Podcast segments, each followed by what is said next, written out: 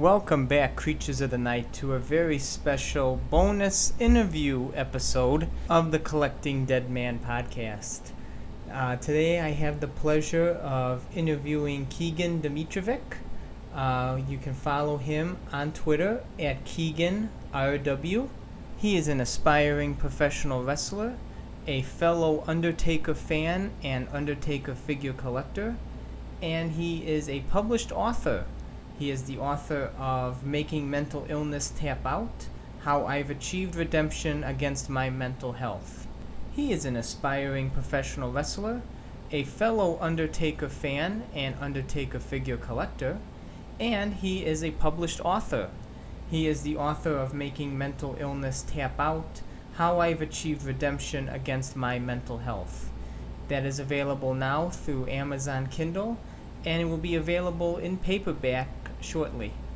I will be sure to uh, link his Twitter if anybody wants to give him a follow on Twitter, and I will be able to link his uh, Amazon pages. So if anybody wants to support him by buying his book or downloading it, I will link that in the description below as well.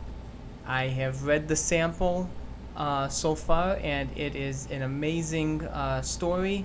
Um, he truly has uh, a remarkable story to be told. He gets into it uh, in some degree during this interview, and I have invited him back for another interview as well. So I am looking forward to speaking to him again. Uh, I hope my fellow creatures of the night enjoy this special bonus interview episode. Please sit back, relax, and enjoy. I want to uh, thank you, Keegan, for joining me here on the Collecting Dead Man podcast. My Um, pleasure. I uh, so for my listeners who don't know exactly who you are, please uh, just tell us a little about yourself. Okay, so uh, yeah, uh, I'm Keegan Dimitrijevic, and I'm from Windsor, Ontario, Canada. So probably think I'm a hockey fan, which I am, and uh, I'm a person who loves professional wrestling, as you can probably see in my background, and uh, I'm here because I'm an Undertaker fan, hence the name of the podcast. Of course, and you know, us Undertaker fans, you know, we stick together. We uh, are joined by our love of the dead man. And um, as I've said many times on the podcast, my first memory of him is him crucifying Stone Cold Steve Austin on the episode of Monday Night Raw, being totally enamored as a young six year old. And uh, Oh, the, the first question I always ask every guest on here is what was your first memory of The Undertaker? Oh man, um, I know. I know. Before on air, I, I did tell you I don't remember my first memory of wrestling because I was so young. But I can say the first feud that I fully remember was Undertaker and Randy Orton from 2005. Ah. I thought that feud was the feud of the year. And other than that, I'd say I remember the Undertaker and Batista feud from 2007, which I also thought was the feud of the year. So those are really my two first big memories of Taker. And those are great memories. I uh, I vividly remember both of them as well. Uh, a couple weeks ago, I uh, talked about the Hell in a Cell match with Randy Orton, and how that So underrated. it is, and that how that like basically strapped the Rocket to Randy Orton. Uh, that whole year-long feud with Undertaker showed that Orton can be a main event talent. He can carry a, a high uh, high priority feud with the Undertaker. And even in the uh, one of the documentaries, Orton says, you know, so many times he screwed up in that feud, but Undertaker never gave up hope on him. And when it's like, Well, they had great matches. Yeah. Their matches were all great. Like the SummerSlam one was good. The WrestleMania 21 match was great. The Yeah. Armageddon Hell in a Cell match was really underrated. They even had a really good one on, uh, on SmackDown in September of 05 that I remember that not a lot of people talk about, but that was another good one too. So I think it was a good idea to place Orton with Taker because Taker's the most responsible person in the locker room. He's the locker room leader, and you know under the right tutelage, uh, you know he could bring anything out of Randy Orton that Vince wanted. So I thought it was perfect pairing, especially for that time in 05 when Randy was going through a lot of stuff. Yeah, and that's just like coming off his Evolution um, gig and Mick Foley and everything else, and then you go right to Undertaker, and it's like they made magic, and that was like the first WrestleMania match. You know, people started caring about the streak because Orton made a point about it, and they made it a focal point in the rivalry. So uh, the Randy Orton match is def that whole year long feud is definitely something to be uh, proud of for one of your first memories of him. Thank you. Yeah, and um, we you said your first memories of Adam. Do you have a favorite Undertaker match? I know people ask me that all the time. I can never give a good answer because uh, to me all the matches are good, no matter if he wins or loses. You know, just seeing him fight is just um, it's just something different. He gives something different to when he's on the screen, and especially if you're there to see him live. Just you know, him seeing him in a match is just different than anybody else. But you know, everybody says what's your favorite match, so I want to give you the resp- the uh, the burden of trying to pick a favorite Undertaker match as well. Oh man, there's about a hundred. Uh, I know. If I had to think of one off the top of my head, it would have to be Undertaker versus Kurt Angle at No Way Out 2006. Uh, Really? That, that match often doesn't get talked about, but it really is a five-star clinic, and I thought Taker and Angle always had great chemistry. Um, the psychology in that match was fantastic with uh, with Kurt working over Taker's knee and ankle, and you know Taker being in the spot where he's actually vulnerable, but you know for a fact he ain't gonna tap, regardless if it is Kurt Angle or not. And that final sequence too, where Taker did the choke slam in the last ride, and Kurt still countered into the ankle lock. It's, that match was just a thing of beauty, and it was a pure master class of a match. So I would say off the top of my head, it would have to be that match. That that's a good match. Um, I wish Undertaker would have won that, of course. Um, It should have been the main event of WrestleMania 22. I think Exactly. all of us agree with that, and even Kurt's said that many times that that should have been the main event of that show. Yeah, I, I agree. And uh, I was just going to bring that up. Angle said that's one of his favorite matches. Undertaker has said it's one of his favorite matches. I wish they would have dragged the feud out a little longer to WrestleMania. Maybe even too. After having Undertaker win, maybe having Angle request a rematch. So you maybe draw it out maybe to Backlash or something afterwards. But That would have um, been fantastic yeah. because Angle shouldn't have moved to ECW. I don't think. Because first of all, he didn't want to, and second, I just think SmackDown would have needed him in 06 anyway, because that was particularly a weaker year for SmackDown in general. yeah, because you know uh, Benoit was out with an injury for about five months. Batista didn't come back till July.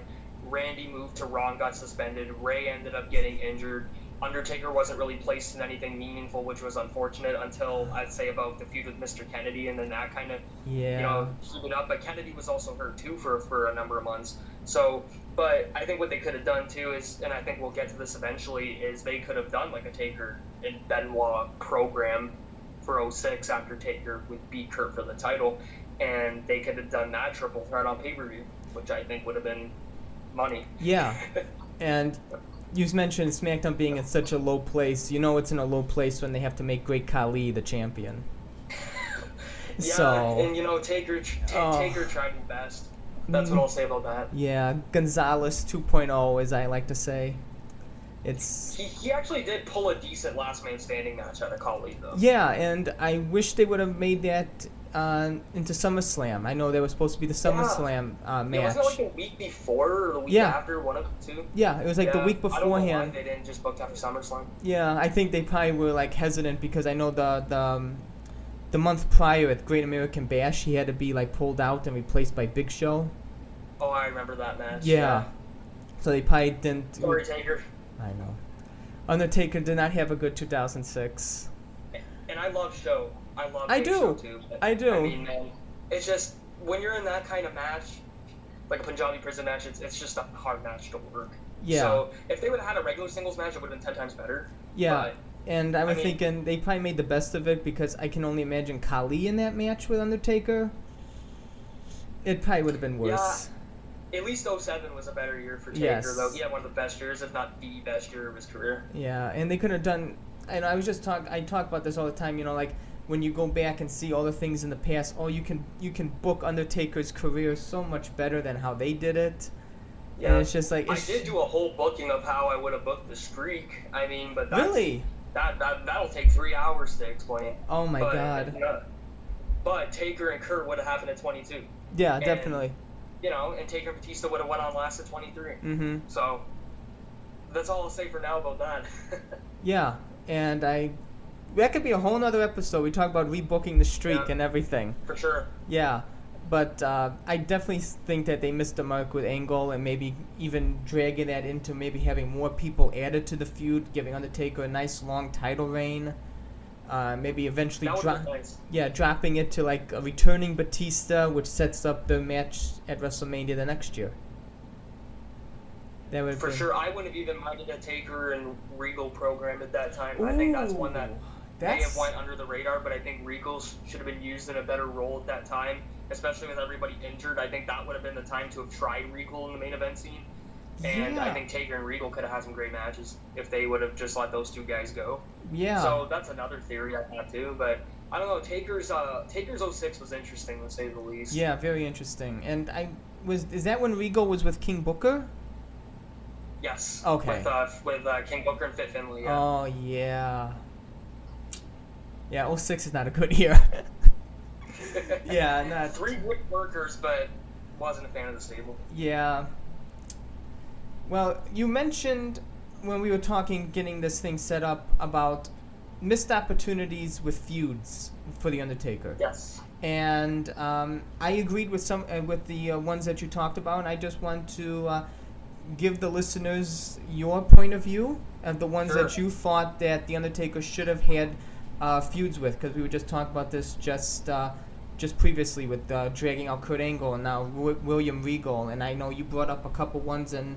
Uh, messages. So here's your chance to talk about missed opportunity feuds for the Undertaker. Well, the thing is, it's like in wrestling, we always say "what if" because there's always dream matches and there's always dream feuds that we want to see. Some happen, some don't. You know, like Taker and Sting. You know, but I, that's not one of the two because Sting wasn't in, in the WWE at the time. I wish Yeah. he would have been, but that's for probably a whole other episode. Mm. But but but the two I was thinking about were obviously one was Eddie Guerrero. Uh, Yes. I think even the Undertaker has said this on interviews that Mhm. he he thinks that he and Eddie Guerrero would have had one heck of a program, and I think we would probably all agree. Yeah. Uh, they did. I heard they had some really good house show matches in 2005. Mhm. I, think, I think it was in August of 05. And if anybody remembers that's listening, there was a really hidden gem of a match at Armageddon in 2004. It was JBL against Booker T, Eddie Guerrero, and The Undertaker. And one of the very few times Guerrero and Taker interacted, but they literally had like a four-star mini match on their own in that mm-hmm. match, where like Eddie hit the frog splashes and then he brought out the ladder and hit the frog splash on Taker, and Taker you know, kicked out, sat up, and Eddie had like the greatest facial expression to that. Mhm. And just seeing that made me want to see that feud for like a year long. And I think if Eddie would have not unfortunately passed away, I think 2006, even to WrestleMania 23 and back up Batista and Taker to another year, I think Eddie and Taker in the main event of 23 would have been would have been something. Yeah. Uh, he, they may have even put him in 22 if they didn't give Undertaker the title shot. They may have gotten That's Undertaker true. Guerrero. Yeah, wasn't Eddie supposed to face Shawn? Was that the I original plan? Oh Was that my was to face Shawn to 22? Because that's what I heard, and I think that would have been, oof, that would have been If that was the case, if that was the case, if Guerrero would have lived another year, 23 probably would have gotten Taker. That would have been, oh man, a classic with Shawn and then a classic with Taker at 23. Yeah. So sign me up. Yeah, and it, I remember that photo of Guerrero because I that's the, that's the photo of Undertaker sitting up and Guerrero being shocked. That's the photo that they Yeah. use like on WWE's pr- um, promotion for that match. If you want to watch the match on YouTube or anything, Money that's shot. that's the that's the money shot they use, and um, Yeah. There was chemistry there. it was, and it just un- it just shows like how Undertaker works so well with smaller guys. Yeah. So- oh yeah, for sure. Which leads me to my next guy. Um, you know, I think you look at these two guys who have been on SmackDown for how many years? You got Benoit, you got Taker. hmm Both of them have been on SmackDown for how long? They were both really SmackDown originals, and to my recollection, they've only had about two, three singles matches together. They did the one at Rebellion 2000, which wasn't Yep. too bad, um, but was short. Um, and then they had, I think, one on Raw and one on SmackDown in the same year in 2000. But um, they also, too, if anybody is a SmackDown guru and they love SmackDown, will remember that there was a triple threat right after SummerSlam. It was uh, Angle, Benoit, and Taker.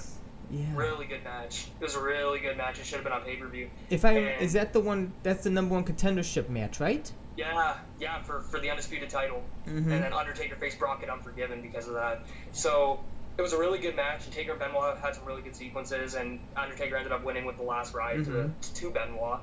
And it's like, man, that that was like a pre-appetizer, you know, for for, for, for something that could have happened. And I think even when Chris returned in 06 after his sabbatical, I think that could have been a feud leading into the Royal Rumble, even for the title. So like if we're gonna go back a little bit, you know, Taker can beat Kurt for the title, and then Benoit can take the title off Taker. Benoit drops it to Batista, which leads to Taker winning the Rumble. Mm-hmm. And then you can have Benoit and Regal for WrestleMania 23, and then you can also have Taker and Batista in the main event. Or you could still do Benoit MVP because that was good too. But I think Benoit and Regal was was was more fitting for a Mania match. So yeah. that that feud should have definitely happened along with Taker and Guerrero. Mm-hmm. Those are the two that come to my mind. Yeah, and um, I know Undertaker and Benoit they were in that multi-man match at Unforgiven in 2000. Yes. So it's like yes, they were in that four-way. Yeah. Yeah. So it's like Undertaker is like always in the mix and like multi-man matches with these two, yep. and but never got the chance to showcase it on the big stage.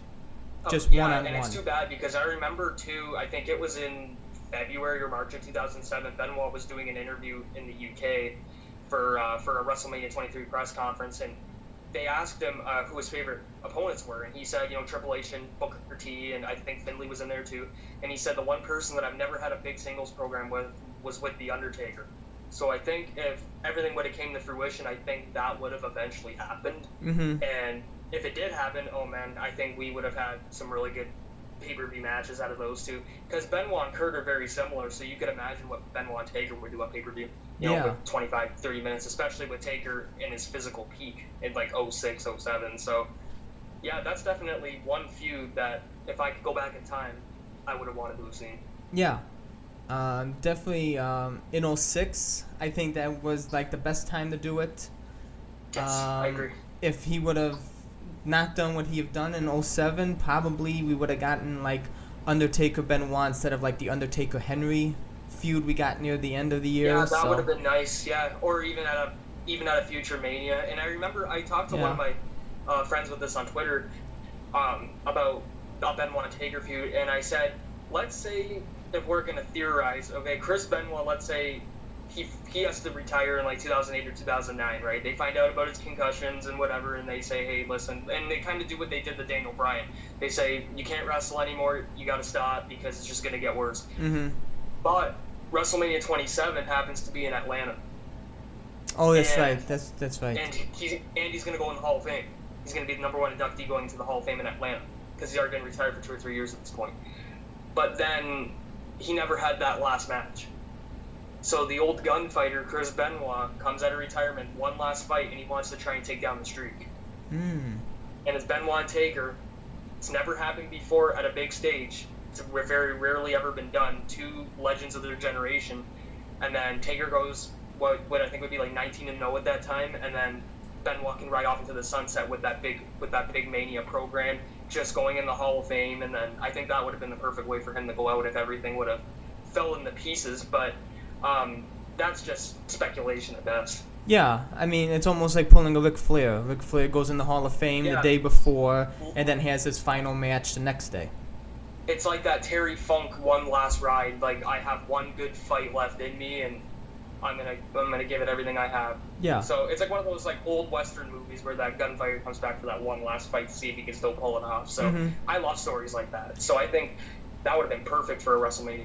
Yeah, and of course if you know, you take away the whole tragedy thing, they probably would have been more susceptible to clear him for a match. Now they wouldn't. Absolutely.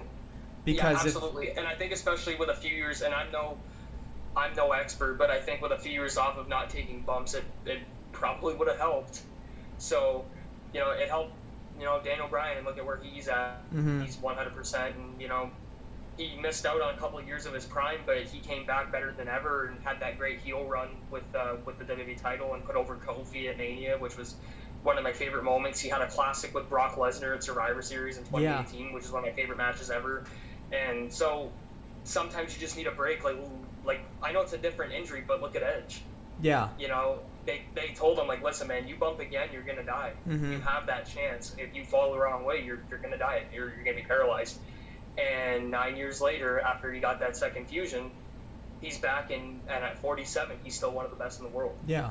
So the possibility was definitely there, and I think if he would have Benoit would have received the help that he could have had, I think, you know, we would remember obviously remember him in a different way, but we also would have gotten a great feud with Taker. Yeah. So Of course, yeah. If you if you're altering the history here, you know, WWE changed the whole uh, concussion stuff and everything they deal with the, um, you know, the doctors and everything because of what happened with Benoit. If that never happened, you know, you you changing all of the stuff that's, you know, they can clear people so it's sad it had easily. to get to that point. Yeah, it is. It is it's sad, but it's sad it had to get to that point. But um, I know I'm going a bit off topic, but you know, if for for anybody who's starting in the business now, they're gonna feel more comfortable because if you do have a concussion or if you they even think you're injured, you're probably not going to compete that night. At best, you're going to go out there and cut a promo, yeah, even. So it's, it's like I think that's a good thing because a lot of guys from the older days that you see from the 70s and even 80s and even 90s now, they don't have an old age. A lot of these guys, they're, they, they're, they either overdose on painkillers or, you know, or they can't walk or they can barely move or their memory's depleted. And, you know, it's, it's just a sad thing to see. You know, like there's Mhm. been a couple wrestlers that I've met, and I won't mention who they are on air. I will off air. But I had met a couple of them, and they were super nice guys, but I felt bad for the state that they were in. You know, like they, they couldn't walk properly, and I was, you know, I asked one of them to take a picture, and he had a really hard time sitting up to get up to take the picture, and I felt really, I kind of guilted myself after for asking, but I didn't know. So it's, it's just stuff like that, you know, um, and hopefully the people that are in the same generation as I am, when they're done wrestling, whatever age that might be, they can still be able to walk when they're done. hmm So Yeah. I guess I guess the Benoit tragedy with the concussion stuff was for the better in the end. It just sucks that it had to have a, a casualty in one of the probably five best performers I've ever seen. But it's like that. Taker. Yeah, I mean, it's it's like that with everything. It just takes one huge bad thing to happen. Well, like And the NFL, right? Yeah, and then Like, and, I, and I'm not even a, I'm not even a National Football League fan, but mm-hmm. you can see how the, the game's going to be changing because of concussions. So, like, look at Samoa Joe. Still won't Yeah. clear him. No one will. yeah, you know, and it sucks because Samoa Joe's great, but at least uh, I don't know. At least Taker was clear most of the time, right? Since we're Yeah. uh, since we're talking about Taker. and I was just gonna say, you know, Undertaker said this many times. Uh, Austin, Triple H, it like in the Attitude Era, and even before, if you were injured, you went out there. yeah. Triple well, H, Taker broke. Triple Taker H said broke, broke about whole rack of ribs. yeah, Triple H said he saw Undertaker duct taping a, a vest to his ribs. Yeah. so they don't pop out of his skin just so he just because he was advertised to fight he was going to go out there and fight Broken Uh, orbital bone too. I remember that yeah. with uh, with Mabel, and he still he got that mask made, that white Mhm. Phantom mask, and still went out and, and worked. And Ex- you know, m- most people would be out of commission, but Mhm. that's why Taker's so respected because I don't think anybody could could do what he did No. physically in that room because like most guys would be out six months to a year. And I Mhm. I know I heard this story too. I think it was it might have been Dave Meltzer that that reported it. He said he had dinner with one of the top guys in the company in 1997 and said, you know, Taker's great and all, but be lucky if he has another year left. And then he still went another 12 years after that, if not more. You know, so that's a testament to how tough Taker is, and especially like in the last ride documentaries.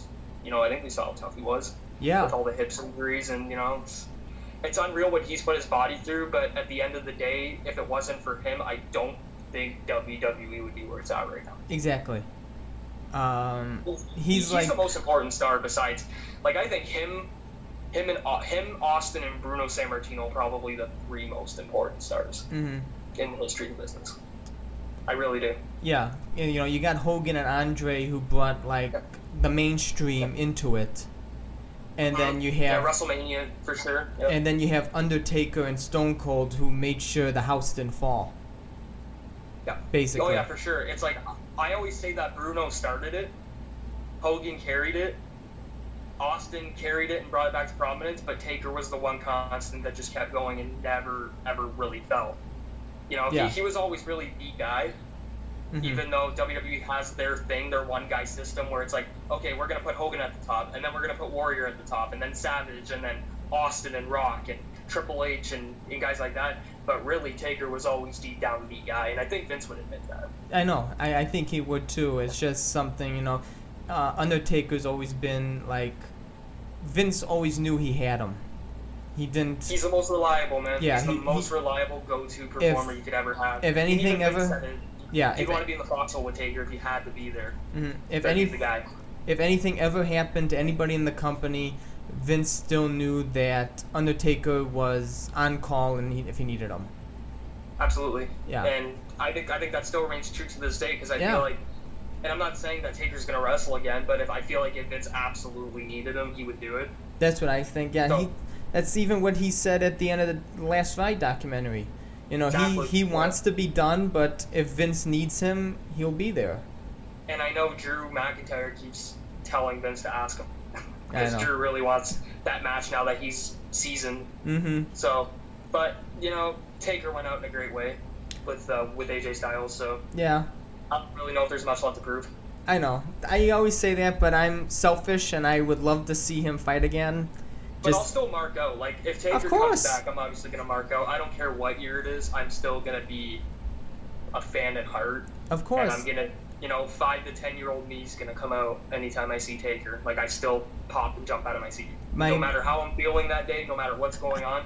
If Taker's showing up, you can bet I'm gonna be there. yeah, my favorite Sitting in front of um, my TV.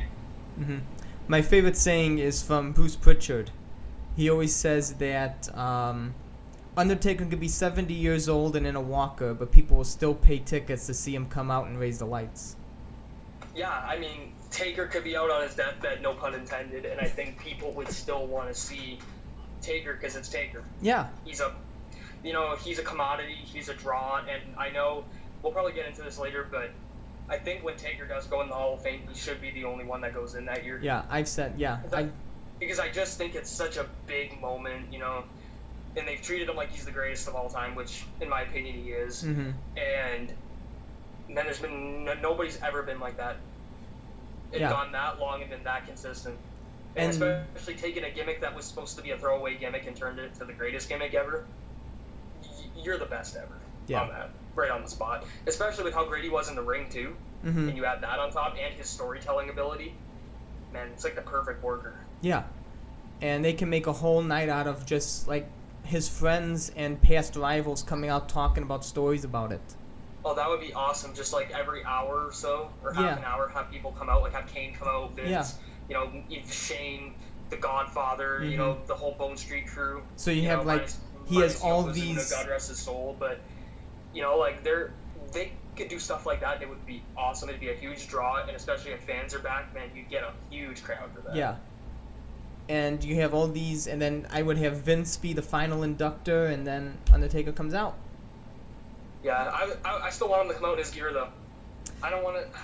I want it, man. I know. If Taker, if Taker comes out in his gear, but still like out of character, it'd be like the coolest thing ever. Because I'm just like, I used to question when I was younger if Undertaker was even a gimmick. So that's how good he was. You I know. We actually thought, you know, of Taker in that way that he was actually like that in real life. So, and you know when you have people intrigued like that, you've done your job. Oh, exactly. I mean, I didn't even see him do anything except hang Austin on a, on a cross symbol, rolling his eyes in, rolling his eyes in the back of his head, and I've been a fan for like 23 years.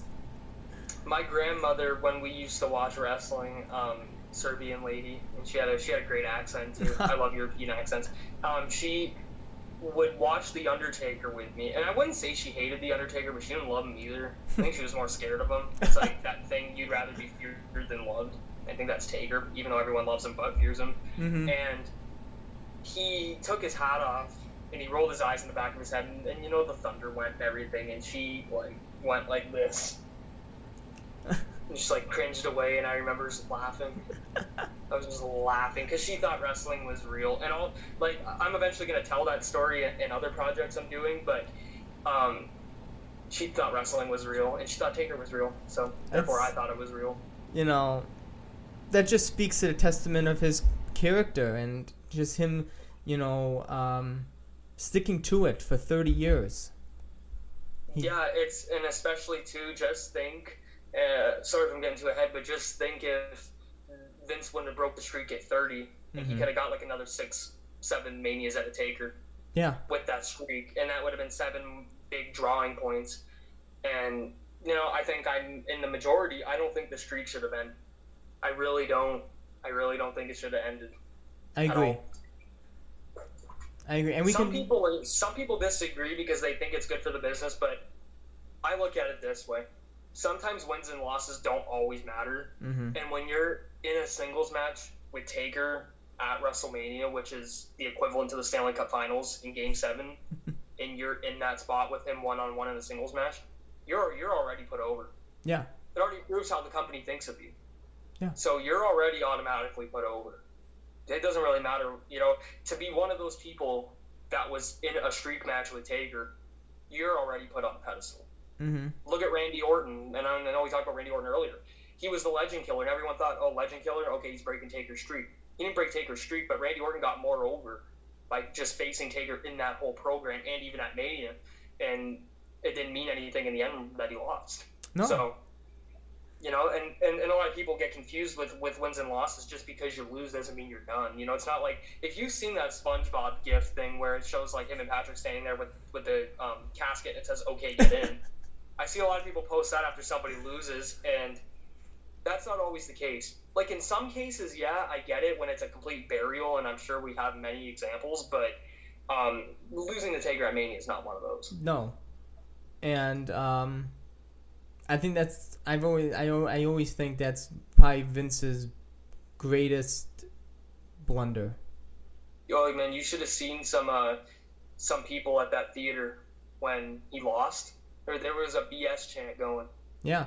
I saw people People I, were not happy. I saw people leave the arena at WrestleMania when I was watching at, at home and network. People were just leaving. Uh, in Canada, we didn't have the network yet, so what we used to do is go. To, uh, there was a place in my city called Silver City, and it was like the, a huge movie theater, and that's where all the wrestling marks used to go. And I all sit think and that's converse with each awesome. other. And I'm usually not a social person, but I would converse with wrestling fans, and we would all talk about you know the card and Taker and Brock, even though it wasn't a great match, which we all know because Taker was injured, but I was mad, and my Yeah. dad was there with me. He was mad.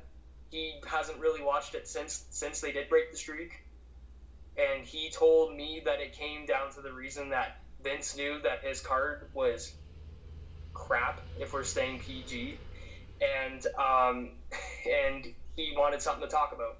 Yeah, because my dad thought it was a lousy card. It was. and and that's and that's you know that's subjective you know. I- we're all entitled to our opinions which you know he, he didn't like the card at all because he thought it was really lazily put together especially for the 30th anniversary.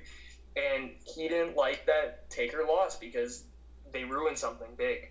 Yeah, like and it's, like well like if brock would have beat taker at summerslam I, I think everyone would have been fine with that oh yeah, who like cares? if Taker would have if Taker would have beat him at WrestleMania 30 and then Brock beat him at SummerSlam 14, there would have been no issue. No, who cares? Because nobody remembers SummerSlam. Yeah, usually not. Yeah, And but but they also made that mistake with Brock where he lost to Cena and Triple H and he really shouldn't have. So I think Vince Oh, yeah. needed to give. I think Vince felt like he needed to give Brock that win, that really big win, uh, because he had he had already lost two matches and he was only like two years back in the company. So yeah. I understand that point of view, but Then shouldn't have never had him lose those two. well, Triple H and Cena should have went over. That's that's. I think a lot of people agree on that, but I think if Brock in this entire run would have literally just lost to Taker and not anybody else, like in a via pinfall, it wouldn't have hurt anybody. Yeah. I agree. But um, yeah, I don't know, man. It's like I wish Taker had a title like that around though. I know. I, I love the title you have there. Um, but yeah, getting back to the streak, I I don't know if like the business. I don't know if it ever fully recovered from it. I don't think WrestleMania has. I, don't mean, think WrestleMania has at least, but it just seems like something lost it that night. Because you know you have luster was lost. I agree because what happened when you took the streak away was there was a lot of momentum leading into Mania about that streak, and you took away an entire storyline yeah. that was ongoing but never got stale, Mm-hmm. and you took that forever. because Mhm. and then they had him lose again to Roman at 33. Um, so they took away that streak, and then Undertaker's drawing power at Mania, unfortunately, as much as I hate to admit it, it diminished Mhm. because he didn't have the streak. So his matches, even though it was still a big match because it was Taker on the card, it didn't mean as much because there was nothing on the line. It was a singles match. Mhm. So I don't agree with them breaking the streak. I didn't. I listened to Vince's explanation on the Stone Cold podcast about breaking it, and I thought it was a very, in all due respect to Vince, but I thought it was a very short-sighted, irrational decision, and he really didn't think it I- out. I think he thought it out for for like ten minutes, and then went, "Okay, that's what I'm doing."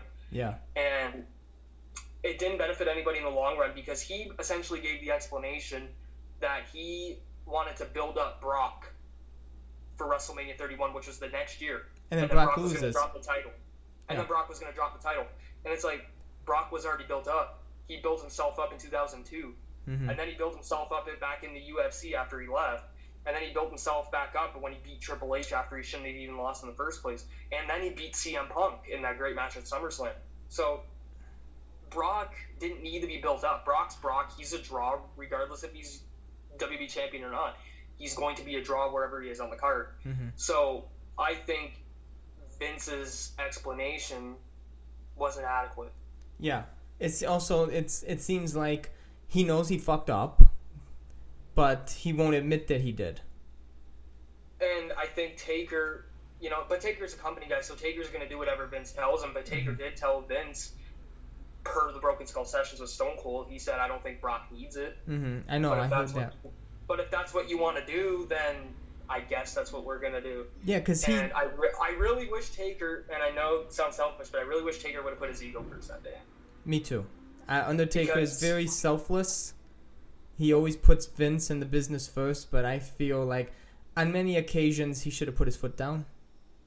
I, I wish he would have because I think I think something got ruined with WrestleMania, and you know, and I'm not trying to sound like one of those disgruntled fans who just hates everything that the WWE does because I don't, but you know, when you take something away that special, Exactly. especially, and especially with no benefit to it at the end, it wasn't like you know Roman Reigns beat him when Roman Reigns was just starting, or it wasn't like somebody who needed it like Bray Wyatt at that time, you know. And I'm not saying that they should have broke the streak in general, but if you absolutely had to break the streak, it should have been to someone who would have benefited their entire career. Like a Bray Wyatt would have came in as the cult leader and beat the Undertaker. You know, even even if it was at SummerSlam or whatever, that would have made Bray Wyatt. hmm But but you know, he went with the established vet and Brock, and I don't think it benefited anybody because they didn't really have any lead up to it Yeah, and then they shied away from it, and then they had you know a couple good matches, you know at SummerSlam and Hell in a Cell, and then which was good. Don't get me wrong,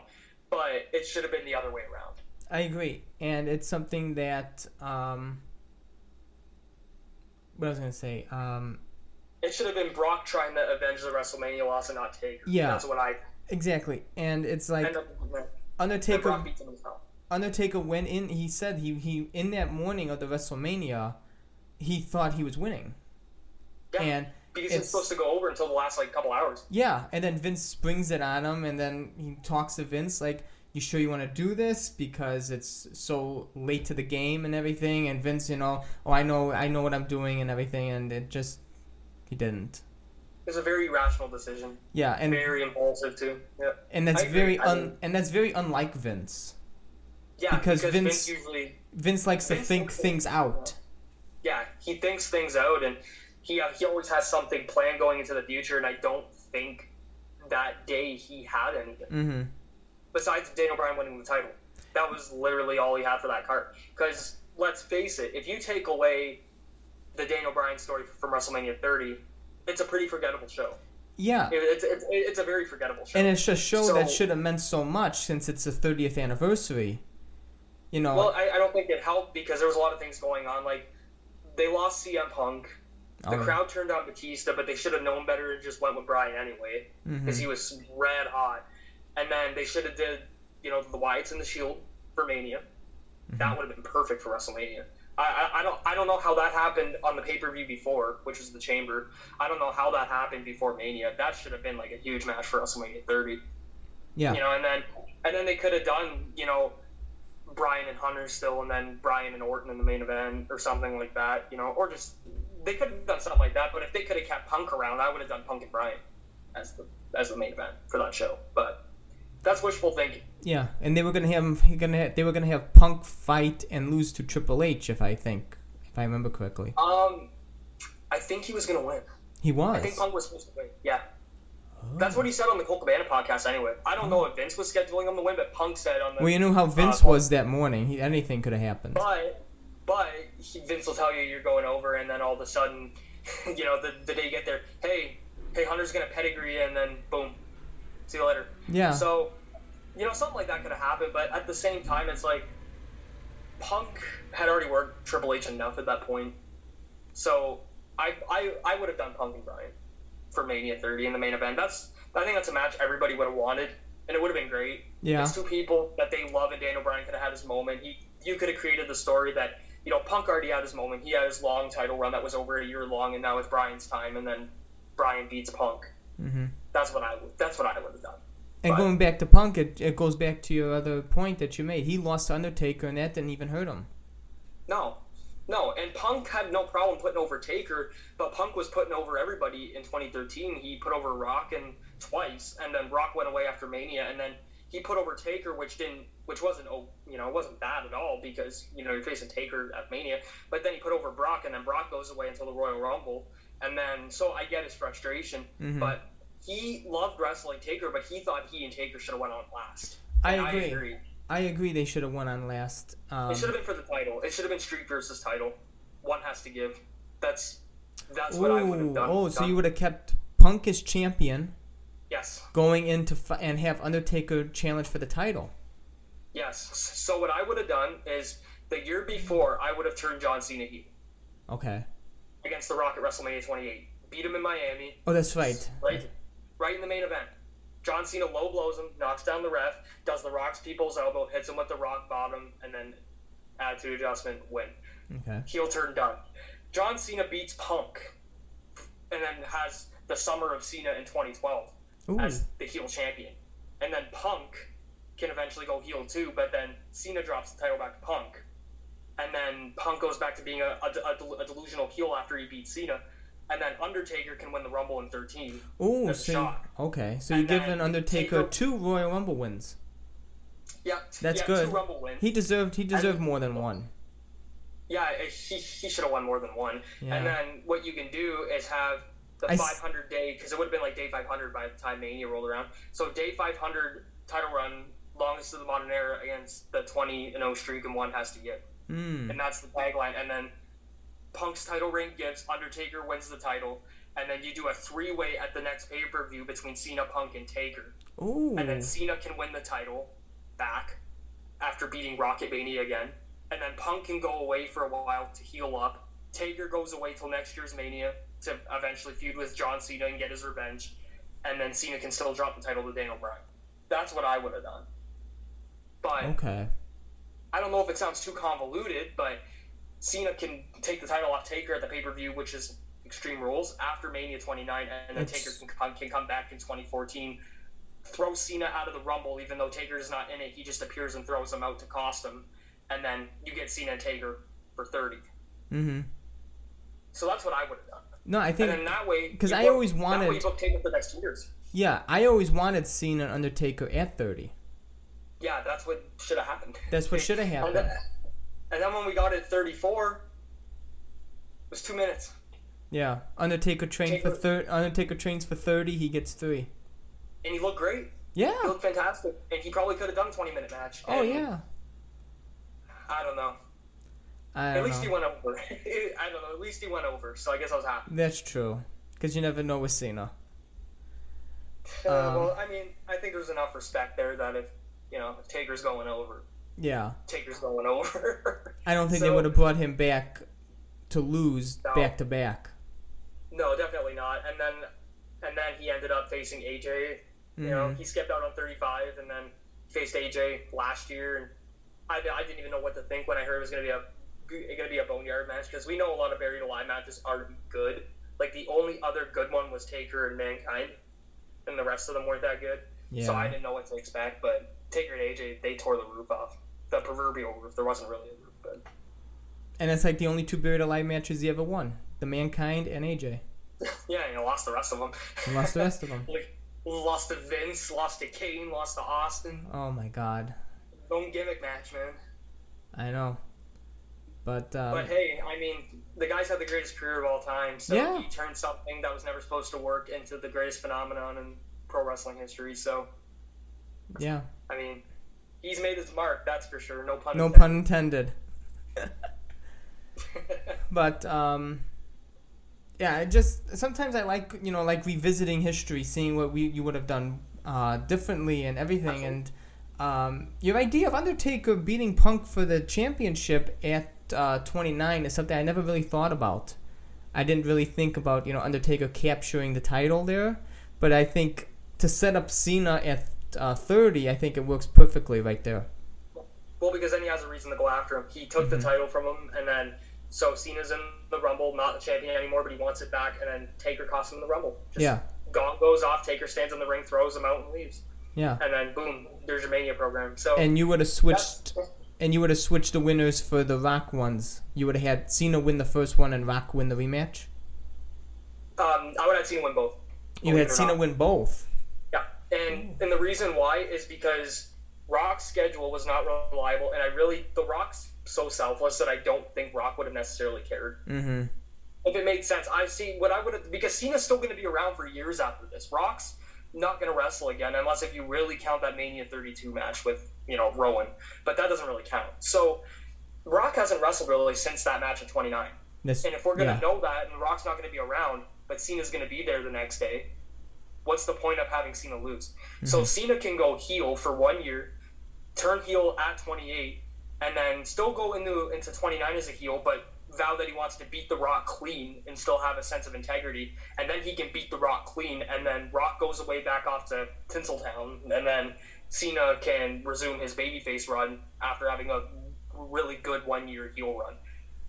That's what I would have done. And yeah, then that way, that way the crowd gets their Cena heel turn. It happens. It's good, and then it doesn't overstay its welcome. It's not too long, and then to normal.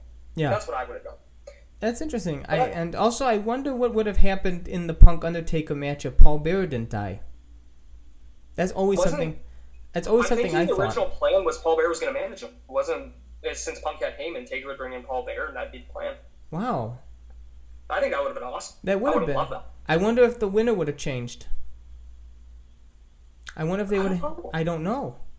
I don't know if they. I I don't. don't know. I don't know if Undertaker would have said to have Punk break it, because Undertaker I- I- always wanted someone you know who was on up and coming, you know, to take it. I think So- we found that out with Brock that Vince wanted it to be somebody established, which Yeah, uh, I mean, but Punk, Punk and him had a great match. I agree. I they mean, always have great the best matches of feuds. the. They always have great feuds. They had. Uh, I like the 09 feud, and I like the uh, revisiting in 13. Yeah, they had great chemistry, and I I'm happy that it happened at a WrestleMania. Me too. I wanted Undertaker and Jeff Hardy for a WrestleMania too. If Jeff Hardy would have stuck around, you know, during those prime years, I, I would have loved to have seen that too. But and Jeff Hardy wanted it too. He wanted uh, to wrestle Undertaker and Hell in the Cell and Swanton off the top. Yeah, I mean, you know, that's that's someone. If Undertaker wants to come back and fight again, I'm sure he can trust Jeff Hardy to give him a good match. I still love Jeff, man. I still do. I still watch that Raw match between him and Jeff Hardy from July Oh 1st yes, to time to time. It's one of my favorite ladder matches ever. Just, just the story's so brilliantly told and well done. And it is. But but but since we're moving on to, to later years, you've met Taker. Yes. What was it like? Uh, it was everything I hoped it to be. Only I wish it was Yeah. longer. Me too. I, I met Me too. him. I met him twice. I met him in 2015, right before he had a SummerSlam match against uh, What Lesnar. Brock. Yeah. And then I met him again in November of 2019. And so lucky. You met him twice. I met him twice. Um, That, that's a rarity. it is. And the first time I met him, I um, had him sign the photo we took. And at the end of the me, I uh, at the end of the meeting, I gave him one of those little thumb wrestlers of himself. Oh yeah, yeah. I know And and I told him, I told him, I uh, I told him how I've been a fan for over 20 years and how uh, he was the reason that I'm a fan of wrestling and I'm a collector of his stuff and I just wanted to give you something and he looked at it and I'll always remember what he said. He said, "Thanks, buddy, for this. I'm gonna need this on Sunday." and he hits Brock in the head with it and somehow goes over. Exactly. and then um, when I met him again in 2019, I told him that how I met him a few years prior and that I gave him a thumb wrestler, and then he leaned back in his chair and he goes, "Okay, I think I remember that." Oh, And awesome. and I said, "Well, I wanted to keep the tradition alive of giving you something, so I gave him one of those little uh, Funko mystery minis of himself." Yeah. And he he there's said, so "Yeah," and he says, "Well, thank you again for giving me something." And he put it in, and he proceeded to put it in his pocket. And That's awesome. I know, and I, I, I, you know, sometimes I think, you know, somewhere in his house, he may have these things somewhere in display or in a drawer or somewhere. Because one day we're gonna have to find out when there's an Undertaker exhibit and then Exactly. the, the Wrestling Hall of Fame when they make one. I looked, I looked very closely in that uh, Most Wanted Treasures episode when he went into his storage locker, see if it was in any of those Oh boxes. yeah. I can't believe I can't believe that purple jacket that he I had, know. that Phantom jacket, was still in mint condition and just sitting in a storage unit. I know. And now and- it's gonna be it because I think WWE's making a physical Hall of Fame. That's what I think their goal is. They're gonna make a real like like how they have the Hockey Hall of Fame in Toronto. They're Mhm. gonna do a WWE one, and I probably I'm assuming Orlando. Or I hope so. Stamford. So I hope so. I hope they make good use of everything they're getting with this. I'll go in a heartbeat. I would go in Yeah. a heartbeat. Even though I'm from Canada, I would I would get on a I would get on a flight in Detroit and I'd be heading to Florida. I, I'm in Florida, so we'll make we'll make it a meetup. Yeah, yeah, we're gonna have to around the performance center. Yeah. Where, uh, where I'm gonna sweat and probably take bad bumps. you know i they already have something so great in the archives you know i hope that maybe they like maybe make that the museum or something because or just create like a whole huge building dedicated to it Oh, I got something I'm putting in my archives that I have a taker. I got that eight by ten of us going face to face, man. And Really? I have two of them. I have two copies. Yeah, I'm just saving up some money because I want to get it framed, framed like with a collage and stuff. ooh And I'm gonna put it up. I'm gonna put it up back here. nice And uh, it's it's gonna be. I, I managed to get two pictures with him. So the first picture, I didn't even look in the camera. He he held this. I asked him. I asked him to hold this, and he did. And then they said after, because apparently you weren't supposed to have props in the photo ops. I don't know why. whoa And really it- yeah, because it was like, okay, you guys get like 10, 15 seconds, and then, you know, say something to him, take your picture, and then go. Because he was only supposed to be there for like two hours or something. But, but I Oh, think yeah. he stayed extra. they I think he stayed extra. oh yeah I really he did think because they only So- they only had him like for two hours for us too Yeah. and I, after I got my picture and after I talked to him and everything, I walked around the uh, the center, like the um, like wherever that was, and Yeah. that was like, and I, I walked around and I did stuff, and like two hours later, he was still like signing autographs. Yeah, because I mean, if, if if somebody's gonna pay that much to get you know take your autographs, like you can't leave them hanging. You got to give them No. what they came for. So I traveled three hours to go to Niagara Wow. Falls, where he was, to go and meet him because that's where he was gonna be at. I'm in Windsor, which is like one of the most southern parts of Ontario, it's right across from Detroit, Okay. and um, and, and Niagara Falls is right by Toronto. It's like an hour from each other. So it's like um, we had to drive three hours, and then I well, I met everyone else the day before because Taker was scheduled for Sunday. So I I met Road Warrior Animal. I met Paul Orndorff. I met Sergeant Slaughter. Wow. All great guys to meet. It's too bad Animal passed away. God rest his soul, but he was fantastic to me. I got a whole bunch of stuff signed from him and and got a picture taken with him. And I actually have the four x six picture up on my shelf right here of Animal and I. Oh wow, that's see that? awesome. Yeah. and he, he was he was he was awesome. Uh, he was awesome to meet. Uh, he was super cool, and I always heard he was the nice road warrior. Um, that, that's what Rob Van Dam said too. But um, so I met Taker the, the day after, and I remember that night I did not sleep good because I was like so worried that I wasn't going to get there on time to meet him because I knew the line was going to be ballistic. oh, So it Yeah. like the line was going to be nuts, and the line was big. I'm happy I had those those uh, fast lane tickets because if I wouldn't have, I would have been waiting a really long time. And I went there, and I had six autographs that I wanted to get signed. Ooh. I saved up. I had six on. I had six Undertaker tickets for autographs, and I remember they said the limit's three, and I'm like, uh, uh-uh, uh, i am getting six.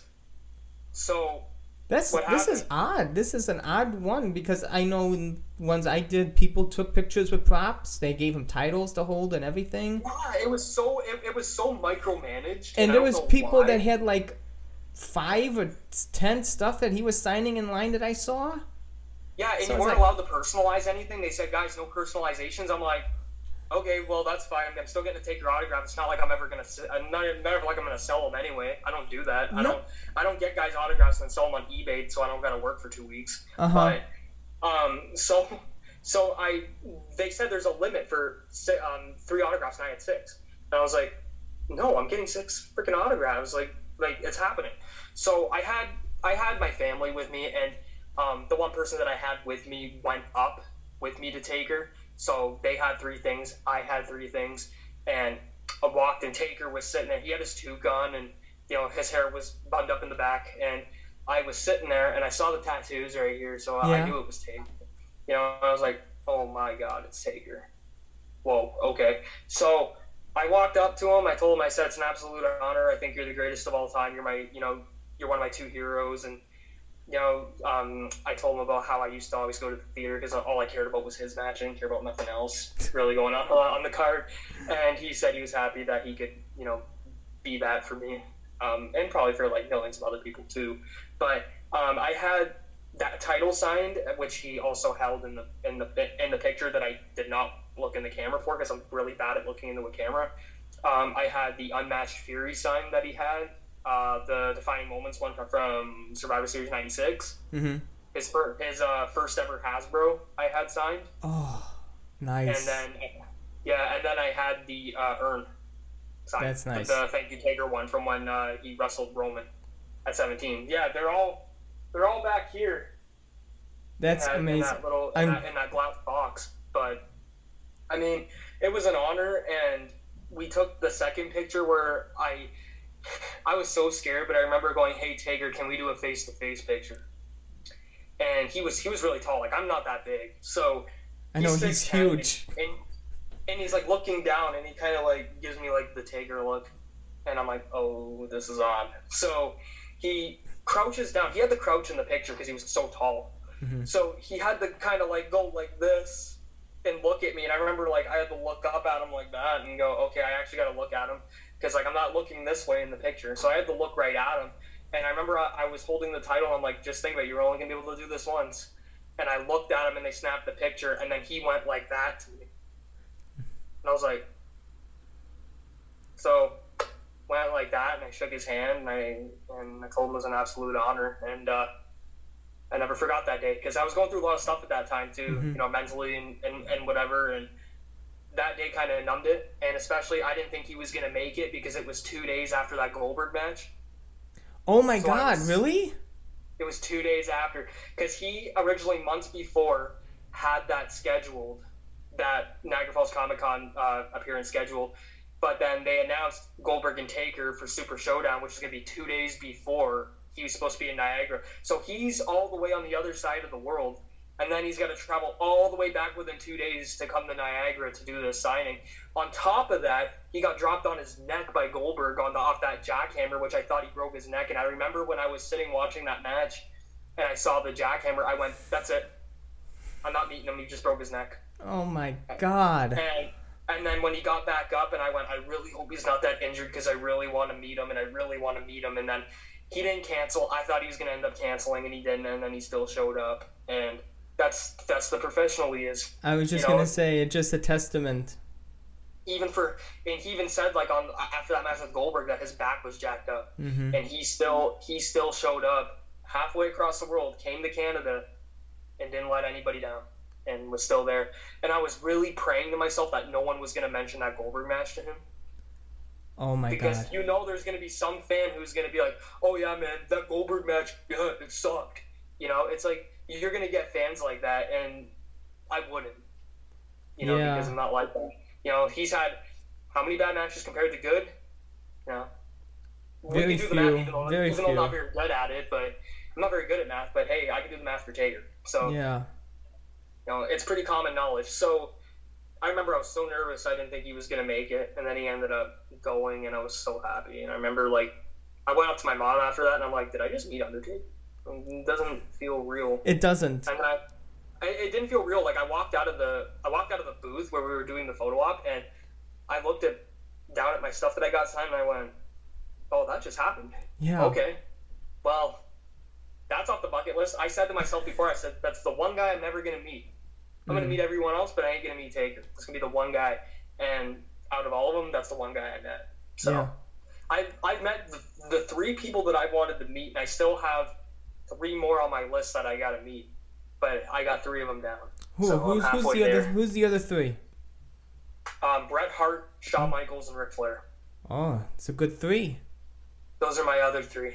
So, because I've met Taker, I've met Kurt, I've met Van Dam, I've met Mysterio.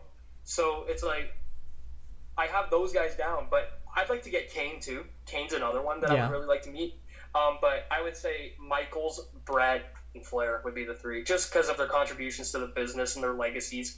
It'd be nice to have a picture and an, auto- and an autograph, a personalized one, because I like them personalized and, and put it up on my wall. But the most meaningful one autograph I have besides the Taker one, you can probably see it a little bit in the background, is the Mean Gene Okerlund one Oh yeah. because I met him in Niagara in 2017 um, when I was going through a really rough patch, and uh, my dad took me up there to Niagara.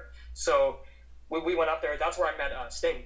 Sting was up there too. So I met Sting, but I met Mean Gene. Now he passed away unfortunately about a year and a half after I met him. But I'm really honored that I had the chance to do that. So that's a very that's a very sentimental autograph because he he personalized it to me. I get if I try to get as much of them personalized as I can because it means something to me Yeah. you know the, the, these experiences mean something to me i'm not one of those people that's going to get a whole bunch of autographs and then just sell them Mhm. you know that's not who i am so even like when i met rob van dam which i talk about and and when i'm working on various projects i have the rob van dam story in there and he signed me almost 10 things personalized and never forgot it man great experience That's great. I was, I was. Uh, good thing that you brought up about meeting Undertaker because I know that's one thing I wanted to ask you because of your profile photo. Hell Um, yeah i mean yeah that one garners some attention Yeah, and uh, I totally know what you went through because uh, when you know you're going up to see him, you know, you don't know what you're gonna say. Yeah. And then it's it's done. You you know you're just going through the motions, and then afterwards you feel like, did it actually happen? And it's just it was an adrenaline rush it is it is an, an adrenaline rush, especially when you see him like waiting to take the photo, and you're like, is like it's coming closer and closer to your time to get up there. Okay, I ho- anticipation yeah, I It, hope it was like a it was like a high of happiness. Yeah, don't get tongue That's what I tied. Don't get tongue tied. Don't say anything stupid. Exactly. It's almost like don't don't state the obvious. And the one thing I try to do is not ask questions that have already been asked a million times. hmm It's like if I ever meet Bret, I'm not going to mention the screw job because he's already answered it a million times. Oh, You know, yeah. with Ric Flair, I'm not going to mention the Four Horsemen because he's already been asked it a million times. Shawn with the screw job in DX, he's been asked that a million times. Like, I want to ask something new, you know, that they probably have very rarely ever been asked. And the first thing I always do, and I think a lot of people forget to do it, but I just do it because I was taught to do it and raised to do it. Uh, you, you shake their hand right when you meet them Exactly. that that's what I do because to me it shows um it, it it shows how you're gonna treat them at the Mhm. beginning because they've done something that a lot of people can't do in this world Mhm. and you have to give them respect for that Yeah. you know you you know a lot of these guys they they get divorced you know they end up injured they a lot of them like I said before don't have an old age and you know they put their bodies on the line for everyone and I, and I know it sounds cliche but you know when you're doing that for 20 30 years you deserve respect. And every time I meet someone, the first thing I do is I offer my hand because I want them to hopefully know that, hey, this isn't some, you know, young, dumb Mark who thinks he knows everything, you know, and is going to try to talk down to me, which a lot of people unfortunately do.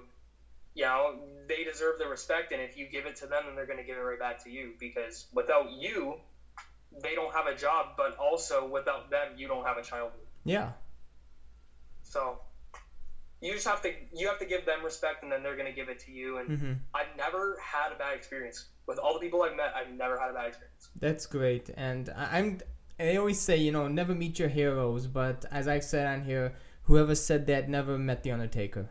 Because I met my two, and I was more than satisfied. Yeah, and I couldn't be more satisfied with meeting him. Um, I shook his hand. I always I told him, you know, it's an honor to meet him because I've been a fan for so long. And I remember um, I told him that in the in the photo session. I also told him that in the autograph session. And he leaned. I remember he always he leaned back and he says, "I'm not that old, am I?" and it's like he was cracking a joke about himself. Yeah. And I was. And I, I remember I was just like so enamored. I didn't laugh. And he yeah, goes. You're and, just and, like starstruck. And then he goes, "Was the joke that bad?" Oh, he's and, a human being. And I know, oh, okay. and it's like, and I was like, oh no, no, no. It's just like uh, you, you look, you look great. And he goes, well, thank you for that. Well, yeah, I mean, especially for all the stuff his body's been through, he looks pretty good. Yeah, and it's just like you know, you're in such a rush meeting this, meeting him, and it's like, oh. That was like this... when I met Kurt Angle, man. Uh, I can't even. Him and Taker, those two. I don't know Rob too, but like Taker and Kurt were those two where I I was so young when I met Kurt, but still knew what was going on because I would watch Kurt even before he went to TNA. Mm-hmm. But at the same time, when I met Taker, it was like this is the guy that my dad used to take me all the time to the theater just to go watch Taker. Yeah. And it all it, it, felt like it was like all worth it. Like just being a fan of his just paid off so much. It is. You know because i because i had that experience for one you know it wasn't even one day it was three days because i went up there and then i had so much fun you know on the way up and then meeting him and then going back home. Like and then and then like i got to anticipate meeting him on the first day and then i met him on the second day and then on the third time i'm going back home and i'm looking at, at all the stuff i had signed with the pictures that i, I took with him. So it was just like a it was like a triple whammy of just happiness, you know, and three days of being numb, but in a good way. Yeah, it's like it, it's it's all worth it in the end because you don't know if. Absolutely. Like you said, it happened two or three days after the Goldberg match. What if something else, you know, at any point anything can happen, but you can say you met him.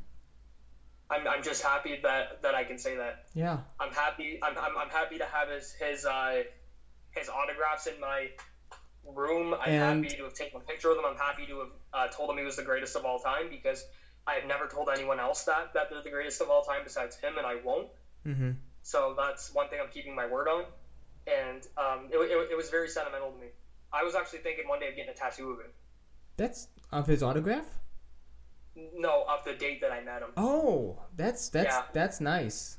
Of him and Kurt Angle and Rob oh. Van Dam. I was thinking, and like it's not gonna be like eccentric. It's just gonna be the dates and the numbers because those days, um, you know, you, you know, like as I talk about in the other projects I'm working on, uh, those days really uh, meant something to me. Yeah, they do. So, yeah, they really, really meant something to me. You know, especially for all the stuff I've gone through. Mm-hmm. You know, it, it's definitely something that I'll never forget, and uh, you know, I thank those three guys especially for, um, you know, doing what they can to make my day better. So yeah, and much uh, respect to all three. Exactly, and sometimes um, telling them that you know it really it really shows them how much of a fan you really are and how much you know their work truly affects people's lives. Oh yeah, it's definitely, and I think out of the three, I've had the most interactions with Kurt mm-hmm. out, out, out of the three um, which I'm super humbled and grateful for because I remember I got to talk to Kurt for, for a little bit and um, he knew that I wanted to be a wrestler because um, I had told him. When did you meet Kurt Angle? Um, I met him in 2010. Okay, so he's like in TNA. Yes, he was in TNA in the prime of his career. Um, but then after that, I just, you know, I was already a fan of him, but he became my hero after after that day. You know, him and Taker.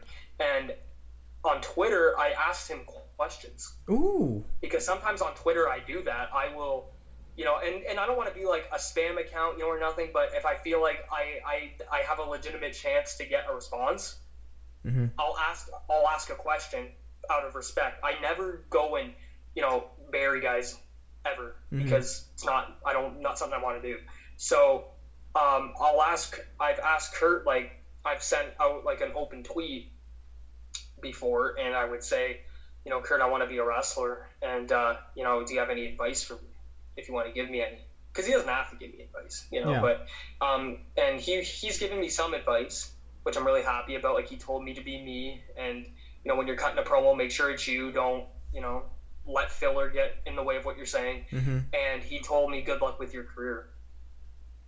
And That's for him great. to say that to me, and then he also I'll tell you what else he told me off air too, because uh, it's a little bit it's a little bit personal to me in a, in a good way, Okay. you know. Um, and it's it's something that means the world to me. I'll tell you I'll, I'll, I'll tell you it off air because Okay. I don't think anybody's got to know until maybe later on. no, it's no But problem. um, but it's something really just something that blew my mind, and um, Rob Van Dam's the other one because he signed all that stuff for me, and in the book I'm writing, I, I get into that story. Mm-hmm. So, um, and, and it's a really interesting one. But he signed all this stuff for me um, when I met him, and I had one-on-one time with him where we just got to hang out and talk. Oh, that's and- nice. Um, yeah, it was so cool, man. And it's a very convoluted story, but I'll I'll get to it all in the book, and I'll tell you off air. Um, but Which you'll have plenty of time at the end of the podcast to plug your book, your Twitter, and everything else Yeah. that people. well, well, what happened was is I met him, and he signed like eight things for me from what I Oh my remember. gosh. Personalized and everything. And he was in the middle of an impact taping. Um, when They when was this? This was in my hometown, Okay. July 19, 2019. Oh my. and Oh wow. He, and he was he was wrestling Willie Mack Okay. from uh, from Impact, who's also a, a really underrated worker. And um, he, he it was in the middle of a taping, and I was supposed to meet Rob, and I didn't get the chance to right away because I had all this stuff that I wanted to get signed, but I wanted it personalized, and I was trying to not be like a pain in the neck to anybody. So, like, I didn't want to be a detriment at a, at a taping. Like, if it's a live event, it's different, but at a taping, like, it's it's it's pretty hectic. So, um, they one of the people who were the organizers of the show grabbed me from my seat. I was in the second row, and he grabbed me and he's like, "Come here." I'm like, "Okay." I guess I'm meeting Rob. So I ran out. I had my backpack of all my stuff, just like a, a kid in high school. So I had all my stuff in it. I'm running around and I'm looking around for Rob Van Dam. And then I open the door, and he's standing right there, Oh my god. just outside. And I'm like, Rob Van Dam, the man that I wanted to meet in Battle Creek all these years ago, and he's here. And I looked and I went, it's Rob Van Dam. All right. Shook his hand. He was really nice, by the way. And um, so we were talking, and I told him about the story of Battle Creek. I told him, I told him the entire thing in detail. And, you know, he didn't have a lot of time, but he spent like 10, 20 minutes with me. It felt Oh that, that long anyway. And I had all that stuff, and he could have just went, listen, man, I'll sign one or two things for you, but then, and then I got to get going Mm-hmm. but he but he stayed the entire time and signed everything and i even like i'm such a mark and i i'm sorry that if, if this rubs people the wrong way but i'm such a mark that i had sticky notes of my name on like the figures and stuff like that that i had so he would put my name on them Well, it's not a name people get every day, so you want to make sure it's spelled correctly. so i put so he put my name on everything and then he put i asked him because i had i had the 1 in 500 figure when he had the wwe and ecw title at the same time around Okay. 2006 and i asked him i said can you write only ecw and wwe champ ever on it and he put only ecw and wwe champ on it for, for me and he didn't have to do that you know and he and he and he took his time like it took him a while to sign all that stuff because he really like he didn't just like scribble on it like he really took his time and for that i'm always grateful and and i don't know if you can see it back here but there's an ecw plaque I can see a plaque. Yeah. and there's a mark henry one up here and then there's an ecw one down here and the ecw one has cactus jack onto the uh, far right Uh huh. Tommy Dreamer's in the middle in red because he was the first one that signed it. And then in green is Rob Van Dam, and he put the date of One Night Stand 2006 on Wow. ECW plaque. Because, because I asked. Because that day with the match with John Cena, you know, was Yeah. crazy. So um, I, that was a very vivid memory in my mind. So I asked him, and he said that was his uh, favorite and most important match in WWE. That's So I was, I was really happy with that, and uh, he was so he was so he, he had he had a charm. You know what I mean? Like Mhm. like you meet certain wrestlers and like they they just have that certain aura about them, but they're like real people. yeah. You know, and it's like, but you're so enamored with meeting them, like how we were with Taker, Oh. and that's how it was with Rob. And he was, man, he he, he, he took his time. He didn't have to sign anything for me. You know, That's and then, And then I asked him, I said, Rob, since we're here, do you want to do a video? And he's like, yeah, let's do it. What? I just asked on impulse because um, I have this brand for when I wrestle. I want to be a heel, and I want to call myself Sports Entertainment Spectator because sports entertainment is such a heel term in wrestling. Because people like to call it professional wrestling, so I'm going to say sports entertainment just to make people mad. Ooh. and and I I got Rob to do the video, and we stood there, and he's like, "Hey, dude, this is Sports Entertainment Spectator, you know, with Keegan and RVD," and then he gave me an elbow to the head, like not a real elbow, but like it was like a fake like Yeah, yeah. elbow, and I didn't sell it, and I'm so mad because I was laughing because I was because like I was in such awe of it, and then I look back at it, and I'm like, I really should have just like fell to the ground and sold that. So You screwed up- you screwed up your own ask him to video, man. again, and I'm gonna fall, and I'm gonna sell it like how Ric Flair did, like the face first bum, and I'm gonna do it. You screwed up your own video, man. I didn't sell it because I was like I Oh was my happy. I didn't like I, I I didn't know didn't think it was happening. I thought I was in like some kind of crazy dream. Like I, I thought I was like in the middle of a sleep and I was and I was gonna get up. So he went like like that and I just started laughing and I'm like, he really should have knocked my teeth Oh out. shit. But I mean maybe I would look a little more, you know, badass if I didn't have my front teeth, but I don't know. It was it was definitely a fun day though, because I was again another time I was having a flare up with my bipolar disorder and I was not having a good time around that time, but that day numbed everything. So That's that's great. it, it, it was a one of a kind day, that's for sure. Seriously, you know, n- no pun intended again. Yeah, pretty much. I'm pretty good with my puns. so. I know. I can tell. I can tell. I can tell. Well, in the chapters of the book, um, there's a lot of there's a lot of puns for the for the interactions with wrestlers that I've had. So, Oh like Rob Van Dam's is called a damn five star day, it's a good and then one. and then the Kurt Angle one is a meeting worthy of a gold medal. So What's yeah, I Undertaker's? tried- is, is Undertaker's I, in the book? To be as unique as I can, man. I, I just I, I want to be me. That's so- great. You know, And no if that's and if that's weird and eccentric, I'll take it. nobody else better to be than yourself. Absolutely. Those are the greatest people in the world, man. The ones who are themselves. Is Undertaker in the book? Does he have a pun chapter title? Yes, um, he does, and it's the gong was resounding That's a good one. It's a good because the gong the gong was in my head the entire time I was there. And the one thing I've been working on too, since we're talking about Taker again, um, the door. I want to have this be like an Undertaker exhibit, Yeah. and I want to get like I don't. It's hard to see, but I have lights on the top, so when it's dark in here, the lights go purple inside of there with all the Undertaker stuff. That's nice. So I'll show you, and I'll post it on. And, and for those who are interested, I'll post it on Twitter if you Mm-hmm. if you remind me. Definitely. And I want to get like a sound machine, so when you open What? the door, like the gong comes off. Oh my god. I think that'd be like, I think that'd be like the because like you can get like little machines, and my stepdad knows how to do it because he's a truck driver, so he knows how to do the radios and that.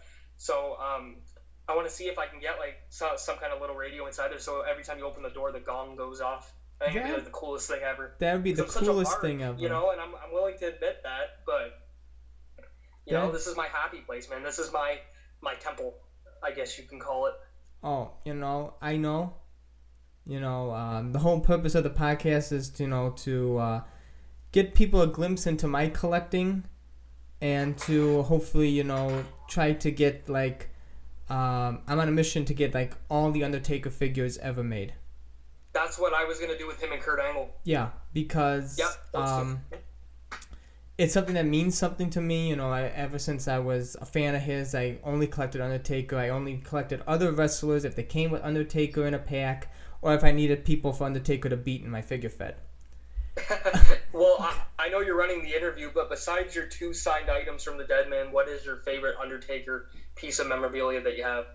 Um, that was gonna be my question to you, and um, I guess I read your mind. I- you did. Um, I don't know because there's so much, and you know I'm gonna go the sentimental route and say uh, Superstars Series Seven, Undertaker Oh, from Jakks, nice. because that was the first Undertaker figure I ever got. Um, it's the one that kicked off the collection, and you know it's like the first the first time they molded him to look like him in the bone crunching action style and it's just that that figure holds like so much mm, uh, nostalgia to me. That's that's awesome, and I love the old Jakks specific Taker figures. Yeah. I have the I have the deluxe aggression early series before they were like the pre-production one, Okay. and it's it's definitely a good figure. And um, but I have so much. See, like I have so much Undertaker stuff too that it's like to name my favorite piece of Undertaker memorabilia that's not signed. Uh, I don't know. That's tough. I would have to say because it's not signed.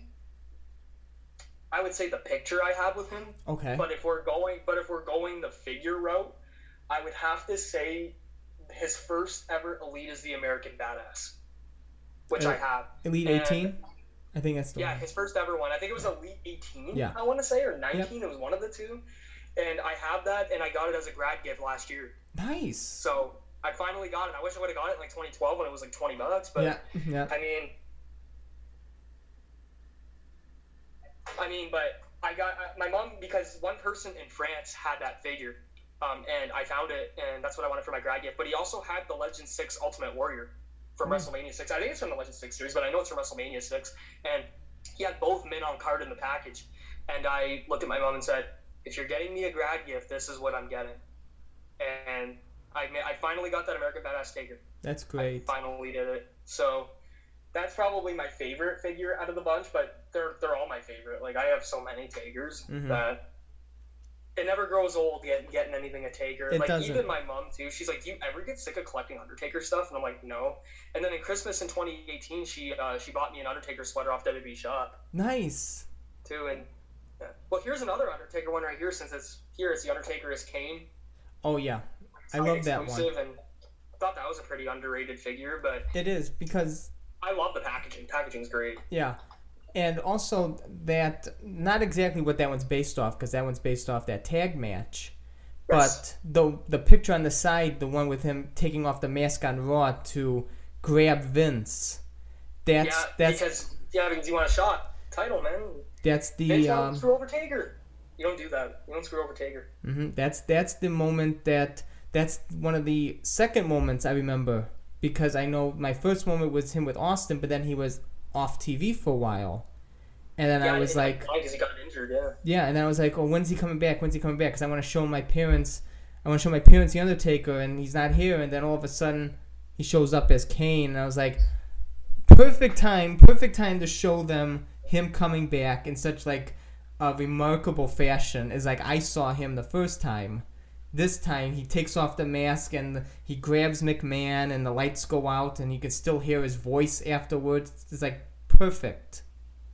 It's I think the Taker and Kane program is my favorite program in wrestling history. it It's just it's such it's it's the greatest long term program I believe. 25 And it's years. just- Yeah, just so well done. It is.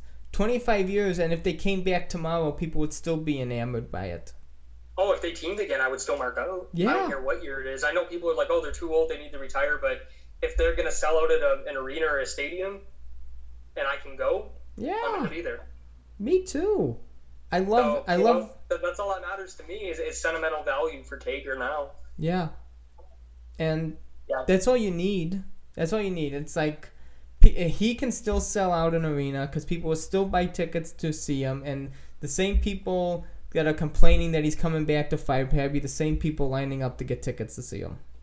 Well, to me, they're the same people that are at the arena cheering for him and giving him the loudest Yeah. ovation of the night when he comes out. So Of it's like, course. when's the crowd ever dead when Taker shows up? Never. Never. So, you know, I think people just say that because they look at his age and his injuries and go, okay, he can't go anymore until he actually does wrestle, and then you're Mhm. like, oh, okay, you can still go. Yeah. Well, like, well, like, look, and, and, and people have said like since since the streak broke that he that he needed to retire. I don't think that was the case because I don't think the match with Shane was as bad as people thought or made it out to be. I don't think it was. Um, the match with Roman was what it was, it, but you got to also remember his hip was in a really bad spot. So, and I don't think Roman, and I, I have nothing but respect for Roman Reigns, but I don't think Roman was at the point in his career that he could carry a match like that at that point yet mm-hmm. but that's not his fault. Um, and then with Triple H the year later at Super Showdown, which wasn't awful either, even though a lot of people think it was. I don't think it was that bad. But No, I You know- enjoyed it. I, I enjoyed the Super Showdown match. You know, I wish Undertaker would have won, I- but Uh, I, I mean, but what do you expect when you have two guys, one's one's one's 53 and one's you know south of 40, that they're gonna have a five star clinic? That's not the goal. You know, it's like they're not gonna have the matches that they had in 2012 because they're you know almost 10 years older at that point. yeah, So it's like you know. I think a lot of people have to lower. I don't want to say just lower their expectations, but they're not going to go out and have a New Japan match. They're, they're not going to go out and have an Omega and Okada match when they're 53. If you throw Okada and Omega out there at, at, at 53, they're not going to have the match that they had at Dominion three years ago. It's just Mhm. a fact, you know. So that's why I always had an issue with people saying that Taker needed to retire because then when he came back and teamed with Roman at Extreme Rules, my favorite. fantastic. One of my favorite Like- matches. Yeah, and like he never lost a step. No, And then and then he did that boneyard, that great boneyard match with AJ, which was better than anybody thought it was going to be. So I don't I don't think it's a case that he, that he, that he needed to retire. I think it was a case that he needed other opponents. yeah, That's what I think it Exactly. was. Like if Taker, ta- like Taker and AJ could have a match tomorrow, and I still think they would get by. I really do. yeah, So, you know, it, it's just a matter of who he faced. yeah. And I still think and- they should have had him face Elias instead of Goldberg because it doesn't matter because at least Elias is younger than Goldberg. He can the give him a better match. wasn't going too bad until Goldberg speared the ring post. It was actually true. going okay until he speared the ring post. It was, and that's a lot of people forget. It was going okay. yeah, like well, he hit the two spears and then he and then he hit the the rolling knee bar, and I was like, this might not be too bad Yeah. because like my my, my expectations weren't high for it, Mm-hmm. but at the same time. The, the lead up was good. Like I thought Goldberg did like a really good promo on SmackDown, and then Taker interrupted him, and I was like, "This has got a big fight feel that WWE's missing right now." But then they did that match, and you know, it wasn't great, but it happens. You know, and Mhm. even Undertaker said that he's like, "Man, it's an accident. You know, things happen, and we were disappointed about it. And you know, not every match is going to be great. Mm-hmm. Everyone has a bad match every once in a while." It does. And uh, if only it would have stayed down after that first tombstone, it probably would have looked back better. It would have been okay, yeah. But the thing is, it's I think Goldberg was trying to just get it done, but like have people remember it at the same time, and unfortunately, they remember they remember it for the wrong reasons. Mm-hmm. But at least you know what though, man, you can't really blame anybody. It's like when I see people like tarnishing Goldberg for that match and Taker. It's like you go out there and do it. Yeah. You know, you go out there and do that and do a match. You know, and see how far you get. It's Mhm. like you gotta you, you gotta have a level of respect for guys, even if they're fit in their fifties and they're still going out there and they're not what they were twenty years ago or ten years ago. Doesn't matter. They're still going out there and they have a risk for injury. Mm-hmm. So you gotta you you gotta give them respect. Yeah, and I did. Even though the match wasn't good and they'll both admit it, still they they went out there and tried and tried to do what they could. Yeah. All that matters in the end, right? Mm-hmm. As, So I, f- I feel like it's lost on a lot of people. They expect so much, and it's well, you're like, not gonna get a Taker match from 2007 and 2019. yeah, and it's like they compare them to other wrestlers and say how they could have done better. Well, Well, I'll give you an example, and I'm not going to mention who said it. I'll tell you off air. But this person said that Sanada in New Japan, who is a great worker, he's a great worker, but they said that Sanada is a better worker than The Undertaker. And I question that because how are you going to compare a guy that's 5'8 and 190 pounds to a guy that's 6'10 and 300? see, that's always their- when their styles are two totally different. That's like that's like comparing Shawn Michaels to Brock Lesnar. You know, like you, Mhm. like you can't because it's there's such different styles. Like Sanada's a strong style performer, you know, whereas Taker's a, tech, a technical striker. It's like you can't compare. That that's like I don't know. I'm trying to, that, that's like comparing Vader to Rey Mysterio. Yeah, it's always a pet peeve of mine in the wrestling It's the community. comparisons, you know, Yeah. and it's like okay, okay, like you're entitled to think what you think, but at the same time, you have to think logically and go, okay, Sanada and the Undertaker. Look at their styles, look at their opponents, look at their different facets of how they wrestle. One is a pure athletic based performer, and the other one's a storyteller. Mm-hmm.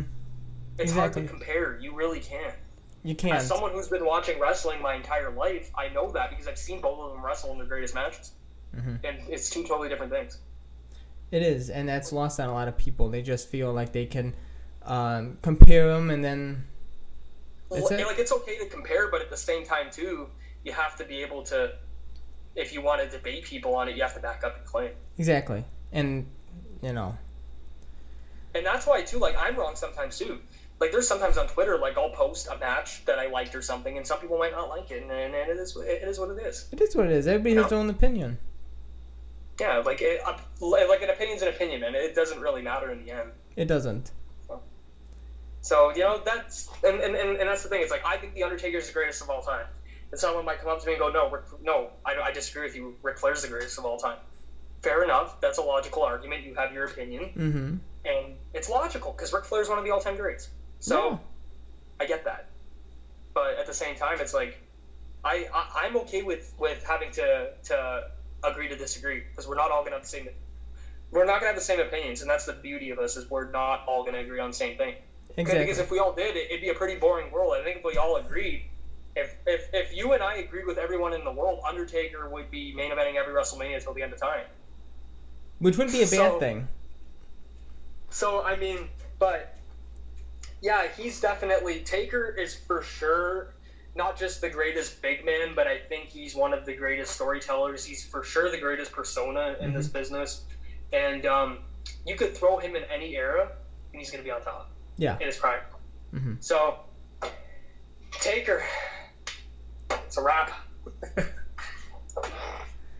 And um, you mentioned earlier about uh, you liking that Jeff Hardy Undertaker match. Do you have that Yes. battle pack that they released? Do of I, it?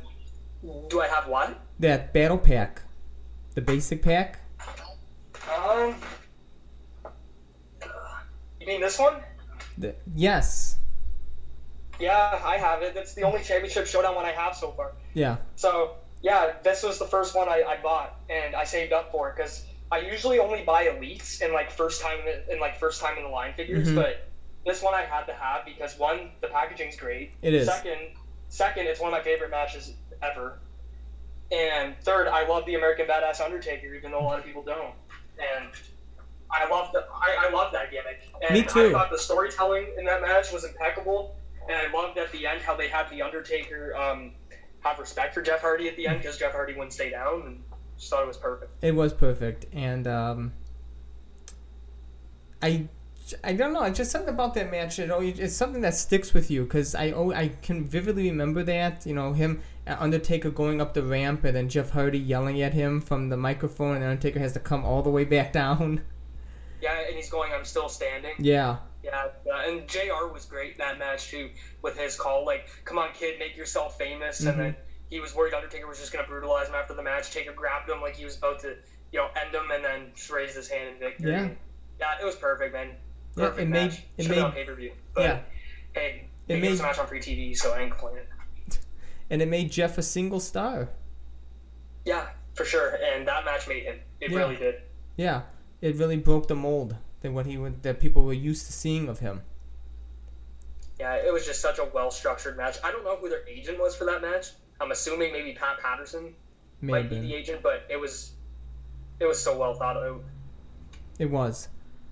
And um, when I when I mentioned about that is because it just seems like during Undertaker's title reigns, it's always about making like new stars and Yes. putting over younger people. Like um, his first his first title, reign- you know, I mean, not what the first one with Hogan, but the, in '97 he has matches with Faarooq and Vader, Yep. and he has it with um, Steve Austin, who was just getting the gimmick uh, with the Stone Cold, getting off the feet, and then with Bret Hart, and then he goes on to like with Jeff Hardy and uh, Randy Orton and CM Punk later on, and Batista and Edge. It just seems like that's that's Every time, man, and, and I think it would have happened again if Jeff Hardy would have stayed in 2010. I Yeah. think that's who he would have dropped the title to. I really do. Yeah, I think I think that's just that's just like the the blueprint for Undertaker's title reigns. It's all about you know giving him people that wouldn't have title uh, opportunities in the past. You give Undertaker the title, and he gives the opportunities to the other people that's coming up. It's a great analogy, and a lot of people don't think about that, but really, don't. now that you pointed it out, he has made so many guys at a Mhm. main event as- as permanent main eventers. Yeah, and Even Edge. even Edge. extent. Yeah, and and um, just and you know he's giving when he's another when he's the world heavyweight champion again he's giving it to uh, Chris Jericho and Big Show. You know people that would have that were already looked over in the past. You know they have an opportunity now. Yeah, he's just and, and and the thing is, is a lot of people worried that that Taker won too much throughout his entire career. But like I said before, even with the Randy Orton stuff, it's like it doesn't matter who wins in the end. Because when you face Taker, you, you usually get over, unless if you're DDP in the stalker angle. But that that angle was doomed to start with. so, but other than that, you know, everyone gets put over with Taker. Yeah, and um, there's matches I think he should have won that he lost, like some of the um, uh, the Lesnar matches he should have won. I still think. I think he sh- I think he should have beat him for sure at WrestleMania 30. Yeah, definitely that like one. you said before, yeah. But one match I really did like that people don't talk about is Taker and Ric Flair at WrestleMania 18. Yes. A lot of people don't talk about that one, and I don't know why, because I thought it was one of his better WrestleMania matches. Yeah, and it's really one of one of Flair's favorite and one of Taker's favorite. It's just such a and Ric was like 53 man in that match. Yeah. he still pulled off one great match. Yeah, and under and they said that under that Flair was in a, a bad position. You know, he was mentally, yeah, his confidence was really low, and I think that match helped him out a little bit. yeah. And Ric even said in his Hall of Fame speech that he thought it was a good match, and he was. I actually think that was the best match on the card. I think And a so lot of people will say a lot of people will say Rock and Hogan because of the crowd, but if you look from a pure in-ring perspective, I really think in a pure storytelling perspective, I think Taker and Ric was best match on the card. Me too. What gets, yeah, what gets lost on Rock and Hogan is the crowd. Yes, I agree, and and trust me, that that match is so watchable because of the crowd. Mhm. But I like Taker and Flair because they told it was like a match from the '70s. Like it was like one of those like throwback, old school stories where, you know, the older guy is getting picked on, but he still can stand up for himself. hmm You know, and that's what I liked. It was personal, and they used the blood perfect. Like Ric was great at blading, you know, and um, which he did in that match too. And Jerry Lawler and Jim Ross were on point for that match too. Like their their calls were perfect. Uh, Taker did such a good job too of just being the heel. And Taker, we usually don't talk about Taker being a heel all that often, but he was his 02 late 0 late 01 mid 02 heel run was really underrated. Yeah. So underrated, man. He had I- some really good matches, and that Flair one was a prime example. hmm You mentioned you love the badass era. I love the badass era. I think it's very underrated. Yeah, he had he had some great matches. Like he had the feud with Brock in 02, which they had that cell match at No Mercy, and then him and Kurt had that. They had a really good match on SmackDown in 03 where Brock interfered and took them both out. But match was like a four and a half star pay per view match on SmackDown, hmm and then eventually it was very poetic that Kane buried him, and that's what brought back the Dead Man at WrestleMania 20. Ugh. So that was it was just great storytelling. I hated having I hated having McMahon win that match like that. So could've- they- ridiculous. They, could have just had Taker and Kane buried alive and had Kane beat him clean. That's what I would have done personally, but oh well, you I know. would have done that. You But can't change the past no matter hey, how much hey, you want some, you to. Yeah. Can't change the past no matter how much you want to. Uh, if you if you've ever seen a guy by the name of Adam Blampied in his bookings, he's pretty good at changing the past. He's uh he's uh used to be on What Culture on their uh, on, on their show uh, for wrestling, and he uh, books uh, events from the past for WWE, like how WWE should have booked the Invasion, how they should have booked uh, Goldberg in general, you know, and, and stuff like that. Like there Mhm. he's got some really good ones. Yeah, I always think make- um I always think about that sometimes like what would I have done different? Like oh That's what I think about. Yeah. Yeah. I think about that stuff all the time, like the invasion and stuff. Oh, Okay, how would I have done that? Taker and Sting at Mania 18, probably. But Hmm. I don't know. I would have had Taker return to the Dead Man gimmick a little bit earlier, just for that Sting feud, and then he could go back to being American Badass. But because I really wanted that Taker and Sting match. Yeah, I know a lot of people did. It's a shame it never happened, but I, I guess it's better that it didn't happen now than it would happen, you know, in this day. So I just have to. I think we got to leave it in our in our minds. Yeah, I think they missed the mark in uh, 2015. I said that that match should have been the main event of WrestleMania 31. I would have had it have been Sting's only match in the WWE. Yeah. Sting and Taker. Taker has in in my world, Taker would have the streak. Sting would come in, the night after WrestleMania 30 and challenge Okay. him for next year's WrestleMania. Have a one-year build, and then Taker Sting WrestleMania 31. St- Taker wins. It's Sting's last match. That's what I would have done. Yeah, they can also yeah, like they did with the uh, Rock and Cena, have that year long build. Maybe Yeah. have Undertaker and Sting tag at Survivor Series of fourteen. Oh, that'd be so cool. Yeah, Yeah, that'd be so cool. Like Taker and Sting against who? Like the Wyatts or the Authority or Yeah. something. And have like yeah, exactly have the, Sting came in against Triple H, so have it against the Authority. yes, like yeah, yeah, Taker and Sting against uh, the Authority. Like who? Like Rollins and Triple H. Yeah, and then yeah, and have Undertaker and Sting win. Yeah, Yeah, cool. and have Undertaker and Sting win, and then have them just like creating havoc for Triple H, and then Triple H then finally has enough of it, and then he says he books them at WrestleMania, and one of them has to leave. Hey, well, I got a question for you too. Speaking of Undertaker, have you ever watched any of Terry Funk's work? Uh, I haven't. Okay, well, Terry Funk was really good. He, he was really good back in the back in the uh, 80s. He was a really good brawler. He was a really good old school storyteller. And one match that I wish Undertaker would have had was against Terry Funk. Hmm. So if you ever get a chance, watch Terry Funk versus Ric Flair from Clash of the Champions. Okay. I think it's 1989. Okay. It's a five star match. It's a five star match, and you will see how because Terry Funk's essentially a cowboy, like a Southern cowboy, and but he's like a rebel, and I think he would have been so good against Taker. It would have been a great story because because Taker would have beat him until he couldn't like move, but he wouldn't quit until he was about to die, and then eventually Taker would pick him up and tombstone him. But you know the old gunfighter would not quit. It would it would have been a great story. So if you ever see a, a Terry Funk match, watch the one with Flair from Clash of the Champions because it's it's a classic. It's a it's an I Quit match too, if you're wondering. Oh, okay. I definitely would have to check that out. Yeah, it's on the WWE Network. Okay. Yeah, it's definitely worth checking out if you ever want to. Because like I watch a lot of stuff from the territories and that, Okay. and the older stuff because it's really it's actually very under it's very very underappreciated work and. I think you would like Terry Funk. If you like Undertaker, you'll like Terry Funk. Okay, great. So that is a that is a few that I didn't really think about happening. Undertaker and Terry Funk. I think it could have happened in 1999 after Taker beat him up in the cell after he threw McFoley off. Oh And my Funk came out god. Undertaker said he beat him up. I would have set that up for WrestleMania 15. Really? Yeah. Instead of the Big Boss Man, I would have done fucking Taker I would have done Shane McMahon and Taker. at 19 At at, because of the minute. at Or, or not 15. 19, sorry, at uh, 15. 15. Yeah, because of the Ministry feud. Yeah, Cause, 'cause- instead of 32. Yeah, because Shane's the one Undertaker hands the papers to. He's the one that Higher power. Yeah. So I Um, figure and the storyline was such a bust in the end. I know it was, but what can you do? It should have been Jake Roberts. I think Jake Roberts should have been the higher power. Ooh, really yeah. If he was sober enough at that time. Yeah.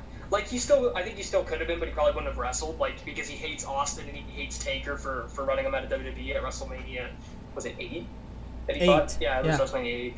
Because he hates Austin because Austin made his catchphrase off of him. That that was Adam Lonke's idea, so I gotta credit him for that. The guy who does the fantasy bookings, but I just thought it was great to bring up. Yeah. But I, I, I always thought that Shane been better as an Undertaker opponent in 15 instead of Bossman I- because because why would why would Vince give Undertaker Bossman? You know, give him his son. Show what his son can do to him.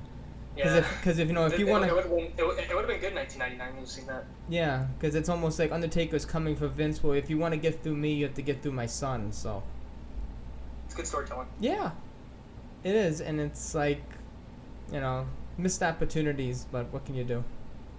Absolutely, man. Sometimes uh, things in the past we can't change, Exactly. but at least we got it better late than ever. 32. That's that that's and it's a good match. yeah. You know, it- underappreciated. It is underappreciated. I, I think they do a lot of good storytelling, a lot of good spots. Uh, it may have went a little too long than what people wanted, but I liked it. Yeah, I didn't mind it at all. Yeah, I enjoyed it. And um, you mentioned you have his Hasbro signed, correct? Yes. Yeah, I can go get it. I can bring That- it over. I'll show it. Show it to the camera. Yeah, I have it uh, right here. His first ever Hasbro, and it's in French too. Oh, nice. That's you know, that's I love it. Yeah, in a display box. I got it off Ringside Collectibles because this thing is old. Yeah. This thing's like ten years older than I am. so I had to I had to keep it precious because it's Taker's first figure. Yeah. I You meant yeah. I mentioned that because that's one of the items I I always am looking for in my collection. The Hasbro, uh, his first figure, and also the red card figure because you know those are his first two action figures. I feel like my collection definitely needs that. And I brought that up because is there something that you feel you want in your collection for the Undertaker? Um, man, I would say, and I know it's I know it's a long shot, but I would like to have a piece of ring worn gear, whether it's a glove or, uh, you know, or his leather pants or something to put in a shadow box or something. That's I, I think that's the piece that's missing. So if Taker like ever had like a glove that he didn't use anymore, signed it and you know handed it over here, that's that's what I would want. So, but if we're talking about in terms of figures, uh, hmm, I you know what I'm gonna say one that they haven't made yet, and that's WrestleMania 14 Yes. in Yeah. version. That's the one I want. But if I had the same one for Jakks specific, I would say the Brothers of Destruction two pack. Yes. I don't have that, so Oh. that's the one I would need. Yes. The the deluxe one. Yeah. That's that's the one I would need. So for Mattel, if you're listening, please make a WrestleMania 14 Taker. I want it so bad. We do. We need that's that's one of his eras they never really touched in figures, and I I feel would like also like a 2004 with the bandana and the jacket. oh When okay he came out after WrestleMania 20, that's Yeah. another one I would like. yeah, and I they and I would love like 2007 like the kick pads and everything. In WrestleMania 23. Yeah, Yeah, There's so many that'd be, more. Yeah, that'd be great too. there's so many more they could touch, but definitely WrestleMania 14 with the coat and um, oh yeah the the classic two pack. Oh my god. Yeah, I want that pack so bad, and I saw the prices for it, and I went, yeah, I better make it in order to buy that pack. Oh I know. It's the So price. the prices have bit. The prices have shot up extremely on those things. You know what I do have though, and I do have this of the Undertaker. And before I forget to show you, before I can't wait. Oh, I love it. The heaven Undertaker and Shawn WrestleMania 25 Heaven and Hell ringside Yes. exclusive. Yeah. Yeah, I, I love that pack, man, because, you know, it's probably the best match I've ever seen, so I had to have that, but I need the defining moment, Shawn, from that Mania from 25. I don't have it, so Oh, okay. I'm to have to get that, too. Uh, yeah. I'm a big figure collector. I, I keep them all in the package. I, me too. Me too. I'm a. Yeah, I I'm don't a- open them. I started that about in 2016. I started, like, I, I had collected figures before, but I always opened them, and then I thought about the value and went, huh, I'm just going to keep in the package. And the first figure I started with was The Undertaker. Ooh, which one? First one. Um, it was the then, now, and forever basic one. Oh, okay, nice. They like it's like WrestleMania yeah, with his 13. Gray, it was his Yeah. gray gloves from like '93. Yeah. Yeah, that It's- was the first one, and, and I also had Sting too from Elite 39. Nice. It's like a. Yeah. It's like um. It's like a um. A hybrid. It's like supposed to be like 93 Taker, but it can also double like WrestleMania 13 Taker when he came out. in Yeah, like yeah, yeah, either that or like the '94 Rumble. Yeah. Like when he like first like yeah, it's like a hybrid. Yeah, Yeah. but I miss that gear. I, Oh. I really like that gear. I, I love the gear. I don't love the opponents he fought during the time. No, I, I wish he would have feuded with Shawn or something. Yeah, Like Razor, someone- Bret. I would have booked him and Bret for WrestleMania 9 and 10 two years in a row, but Yeah, I would have. that's what I would have done. But instead of Yokozuna, I would have done Taker and Bret. Yeah. And I probably would have given Undertaker Yokozuna a 10. I probably would have given him Bret at 9. Taker and Bret at 9 would have been fantastic. Yeah. so the Giant Gonzalez, but hey, that's for another episode. Please. I can't believe it. But yeah, just like me, I used to open up my figures when I was a kid. And then uh, all through Jakks, I opened it up. And then uh, when Mattel came out with the Elites, I was like, okay, I'm keeping this one in the package. yeah, And- that's, yeah, that was me. I started to not open them. If I would have never opened every figure I had, I would have probably had three rooms right now of figures, and you wouldn't even be able to walk because I had so many from Jakks and stuff like that. Because when Mhm. we would go to the states, like for my sister's stuff, like my mom would take me to KB Toys, which Oh. they don't have in Canada. I But love K. go- I I love we would go to KB KB Toys. Toys, Meijer, and Target. Those would be the three, and we would just unload on wrestling stuff. I actually, in the book, I talk about uh, getting that uh, TNA Sting figure over there. Nice. I love KB Yeah, Toys. I always. was that that I got the Sting one. It was uh, the TNA Sting where he had um, the face paint in the form of a mask that you could wear, and it came with the figure in the package. Ooh. And that was the one I got, and I played with that figure so much in my matches that I broke it into literal chunks. I wish I would have kept it in the package though, looking back at it, but ah well. you win some, you lose some, like I said. Exactly. But uh, I every week I, I- every week I, I, think him, so I guess I win. yeah you do.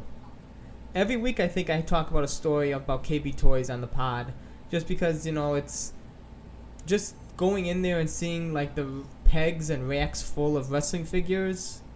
It's like I, I bought a whole bunch of stuff from there. My mom spoiled me there. Oh my She bought me like a TNA Kevin Nash there once. She bought me a TNA Kurt Angle in the package, and I took it out. oh my and god. like, I'm cringing thinking about it now. This makes me so mad. And Oh then uh, she bought me like a whole like Raw pack and ECW pack. I think it had like Edge in it and maybe Elijah Burke. I think. Wow. Maybe. Yeah, but there was like a whole bunch of stuff, and I wish I would have never opened Oh, it as a kid. But as a kid, you don't know. I know, and you're making me miss these days even more.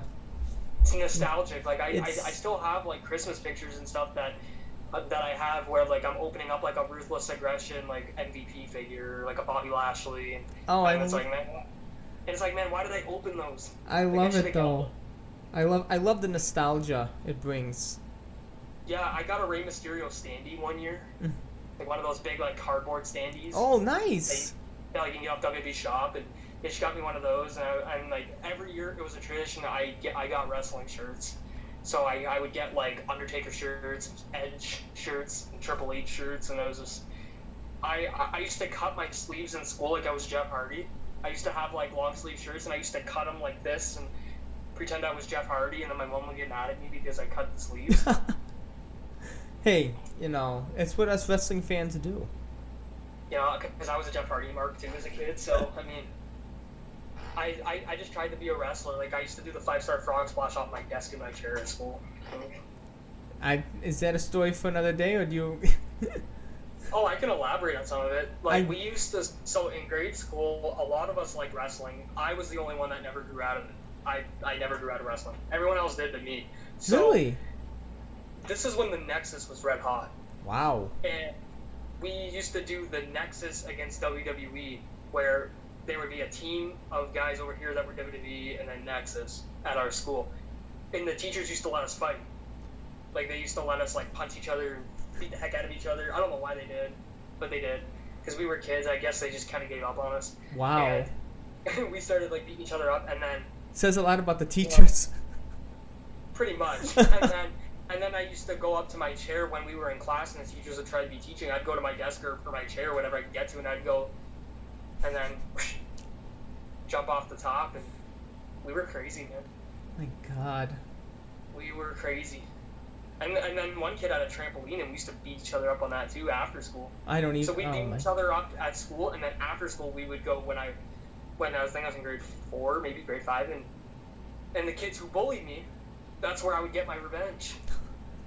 Like, who listens to I'd that? actually, who listens? actually stiff them, and then I'd feel bad after. But Who like, li- I don't know. It is what it is. Like I remember like one kid I really didn't like, and I, I talk about this in in what I'm doing in the book, and he showed up one day and he was on the trampoline, and I tried to stiff him, and I think I got away with it. Oh my God. Yeah. As long as you can, helped me, as long as you, aggression. Eh, as long as you can get away with it, that's all that matters, right? I was in grade. I, I, I was in grade four. You know, it's like, hey, what are they gonna do? Slap me on the wrist? Tell me no again? And like, it'd be different now because I'm older. But grade four, eh, they. I think people got better things to do And who listens? worry about. You know, a grade four kid getting mad at another one. It's And who listens to that? Don't try this stuff at home stuff anyway. Oh, I tried it at home. I remember one time I tried a swanton bomb on the trampoline, landed right on top of my head. Oh my God. Everyone thought I broke my neck. Oh And I remember God. I was like, no, I'm good. I'm good, guys. I still Oh. won't do a backflip. I still can't do a backflip. Like like my sister my sister has a diving board and I can't, I still can't do a backflip. I can't do it. I can do a I can do a, I can do a swanton bomb, but I can't do a backflip for my life. It's okay. You you probably won't need it. I don't want to. I don't want to use it anyway. I want to be uh, Matt Beast, like Bret and Kurt. So you want to be like a submission wrestler? Yeah, technician and striker. Okay. Like incorporate the kicks of Rob Van Dam, but like be technical, like Bret and Kurt. Nice. Little So, mix yeah, at just, everybody. Just, a, just like a hybrid, like a bit different. You know, like I'm not gonna be a guy that you're gonna see do a Phoenix splash off the top rope. You know, I'm not gonna be the young bucks. You know, being able to do their stuff because that's that's for them. You know, like they, you have to be a great athlete to do that, and I'm not capable of doing that. And if even if I could do it, I wouldn't be able to do it half as good as they can. mm-hmm. So there's no point in me doing it. So, and plus, I'd rather be technical anyway. So And it's all about the story. So exactly, like, um, you know, like there's a lot of guys I like right now that are technical. Like uh, Zack Sabre Jr. is one guy that I really like watching from New Japan. okay. He's he's a great, he's a great technician, but I would say if I had to emulate one person, it'd have to be Kurt or Bret, one of the two. Just because their in-ring style and their psychology, their pacing was great. They didn't go too fast, but not too slow. Their storytelling was impeccable. You know, so that's the kind of style I would want to do. Because I think sometimes in matches today, people do too much too soon Yeah. and then there's not a like if you have to go 30 minutes you burn out of your stuff in 10 minutes and then the last 20 minutes drag hmm because you've already burned through everything or, and then you compensate that last 20 that last 20 minutes by doing spot after spot after spot after spot and sometimes it works sometimes it doesn't but you gotta you, you, you know you gotta space them out a little bit hmm that's why that's why you usually see a lot of guys start their matches slow and then they build it towards the end Yeah. like Uh, Eddie Guerrero and Kurt Angle from WrestleMania 20 is a perfect a perfect example. One of my favorite matches ever. The match was so good. I still remember the boot spot. Such a creative spot. Uh, I could just I could just spot when you think imagine. I could just imagine him trying to pull that off for Taker. Oh, Uh, I don't know if that'd work. Taker, Taker would just when he would roll, Taker would just grab him by the neck and pick him back up like that. I know, but just the imagery of him trying to unlace his boot in front of Undertaker and everything. Uh, so funny. yeah, I could see, I could see like Eddie like running out of the ring and Taker having to try and chase him around. yeah, I could see that, like Mhm. cat and mouse. yeah. And Undertaker just stepping on his foot, him and him trying to unlace it. Uh, it. so many opportunities missed. It really is. I, I- again, I know we talked about it earlier, but man, Taker and Guerrero, that Yeah. was a five star match waiting to happen. It was.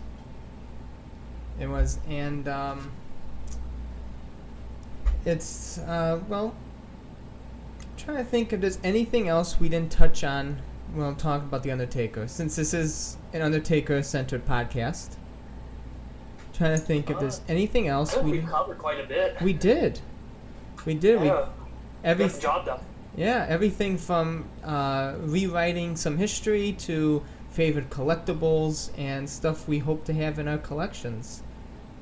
Um, it's it's a sh- it, it's a shame he It was a lot doesn't. of fun to go back memory lane. It is, and it's a shame he doesn't sell uh, his memorabilia more. But I know he just just gives that to Vince and WWE for them to just. I, I, I want him to release a book badly. I do want him to release a book. I think I, I need a Taker biography. We badly. do. Like everything, like all the backstage stories he can tell and everything. It'd be, it'd be it's, Wrestler's Court. yeah, it's something that's definitely needed. It, it's got to happen, man. I I heard that before Rob Van Dam was working on a book, so that's probably what I'll buy next. But if Taker does, I'm saving up and I'm pre-ordering that oh, right Oh, away. yeah. I mean, and you mentioned like Angle and Hart that you want to emulate. That's two of Undertaker's not only good friends, but people that he's had some of the best matches with. Greatest opponents, yeah. Yeah. SummerSlam '97. What Yeah, a match. I, s- I It's like yeah, there's there's so there's so many um, common denominators with Taker and what I want to do. mhm. Like every like he's wrestled almost everybody, and he has. I, I, and had a great match with him. So when you think about it, is there really anything he hasn't accomplished besides like not winning any like mid card titles? I was just gonna say he needed that Intercontinental title so he could become a Grand Slam champion. Yeah, he never won the IC title or the uh, US title. Yeah, he was given opportunities for against Goldust. I mean, he did win the hardcore title though. So I wish he would have beat Goldust for the IC title, but that darn Yeah, mankind. would've nice. I wish he would have won the world title a bit more, but Yeah, he also didn't need the title because he was already big on his own. But I think that I think that clouded McMahon's judgment a lot, like him thinking, "Oh, he doesn't need the title," but I think he should have gotten the title more. it's okay because I'm the Undertaker World Champion. So I don't, I don't know. I don't know. Taker can have this if he wants. I'll drop it and run away, and he can have it. Just th- you just throw it at him, he can keep it. just like here, man. Here you want it. Take it. You're gonna sh- you're gonna Yours. show off you're gonna show off your sprinting skills. Oh yeah, I'm not a fast sprinter at all. I'm not, I'm not very coordinated. I'm, I'm, I'm, I'm coordinated with like doing like wrestling moves outside on my mat, but I'm not coordinated with running. I ain't agile in that manner. I can't run fast at all. oh wow. I can run fast for about two seconds and I'm out of breath, Nice. blown up. Well, It's it's it's funny though because I can do I can I can go outside and do like 30 front rolls in a row for wrestling and I'm not tired, but then when I run for two seconds, I'm tired. wow. You know you gotta you gotta you gotta work on the, running the ropes. I run off my fence. I don't got any ropes. I wish I did though. I've only been in a ring twice, and it was like heaven when I was in it. Really? Yeah, twice. I went in a ring twice. I went once to, to, to meet Kurt, which he was in the ring, and then the second time was at the Impact taping the same day I met Rob Van Dam, and, uh, and Tessa Blanchard was in the ring. Nice. Yeah, and I met her. Wow. That, when you met uh, Rob Van Dam at the Impact taping, is that something you won? Did you win like the opportunity to go to the taping and then meet him? Well, after the match, they stopped. They stopped recording the show, and then um, they said that you can get in the ring for a photo op with Tessa Blanchard, and they were going to bring Tessa Blanchard back out, and uh, we got the opportunity to go in the ring and take a picture with her, Oh, cool. which was a fun experience because I walked in the rain. and I went, "Oh, this is bouncier than I thought." This is bouncier than I thought. It is like it's pretty bouncy. You, I'm sure it you hurts would- when you fall. Oh yeah, probably. You wouldn't think of the ring Yeah. being that. So those those uh, those Mattel spring rings, they're really true to form. They are bouncy. I mean, like I have like foam mats that I bought off Amazon that I put in the backyard, and that's what I bump on. Oh, okay. So I guess bumping on the ring will be easier because I'm not bumping on the ground. Uh huh. I'm bumping right on the dirt. So, but hey, that's sacrifice too. I can't train right now because of the whole COVID thing. So I guess I got to train myself to some extent. Well, I wish... I just want to know. I just want to know some of the basics before I start training, so I don't go in there like a complete Neanderthal and not know what I'm doing. No, I, want to be able to know how to run the ropes at least, which I use my fence, and I'm eventually gonna go through it, but it's gonna be like a big gaping hole in the Oh fence. my God. That's all you need. I'm gonna fall through it. That's all you need. Just a big gaping hole in your fence. I wonder who did it, and just like the outline of you. I don't know. A big 230 pound frame did it. That's what people are gonna know. Well, I wish you all the luck in your wrestling career. I'm sure Thank you you'll do. much. Yeah, you'll do great. You know, I. It's amazing to have like a passion for that to do uh, wrestling, and um, just wish you all the best in it. Nothing but appreciation, because um, you know, without support, a lot of people won't do it. Yeah. So to have backing and support and people who actually want to see you do something, it's it's the greatest feeling in the world. So I appreciate that and thank you for your uh, thank you for your kind words. Of course. And now, um, if do you have anything else to ask me to add to the podcast before we wrap things up here? Yeah, what's our next episode gonna be? Uh, We'll plan it. okay, We'll plan good. it. Well, uh, Keegan, I want to thank you for joining me here at the Collecting Dead Man podcast. Now is Thank your you. time to plug anything you'd like. Where can people follow you? Where can people follow you? Where can people find your book? And anything else you would like to get out there in the universe? Okay, so uh, I am on Twitter, and uh, my tag, I guess you want to call it, is uh, at Keegan RW. So it's Keegan, and then RW is capital. So um, and then you'll see my first and last name on there. My last name's the entire alphabet, so that's how you're gonna know who I am. I, I Um, was I was I was um, just thinking like how am I going to pronounce this when I it's like I'll just Oh, stick to. Keegan. I'll just That's how you say it in English. In Serbian, it's it's a lot different, but in English, it's just Dimitrovic. Dimitrovic. A, a, a lot of silent letters. when I, when you say it in English. Okay. So that's where they can follow me, and if anyone wants to follow me on Twitter. And then for my book that's coming out that um, that we've talked about, uh, making mental illness tap out, that's going to be coming out as a paperback, hopefully in the next week. I'm hoping, but it's already available on Kindle, um, which is on Amazon, and there is a sample. So before you ever decide that you want to buy the book, there is a few pages that are free to look at to see if the book is of in your interest. So um, it's about pretty much everything that I've gone through with my mental illness and um, my past with bullying at home and at school, and about um, how I was on the wrong medications, how I actually almost uh, died via actually wanting to take my own life and the medications almost taking my life. So it's uh, and also how professional wrestling has saved my life, and as um, cliche and nonchalant as that sounds, it's true.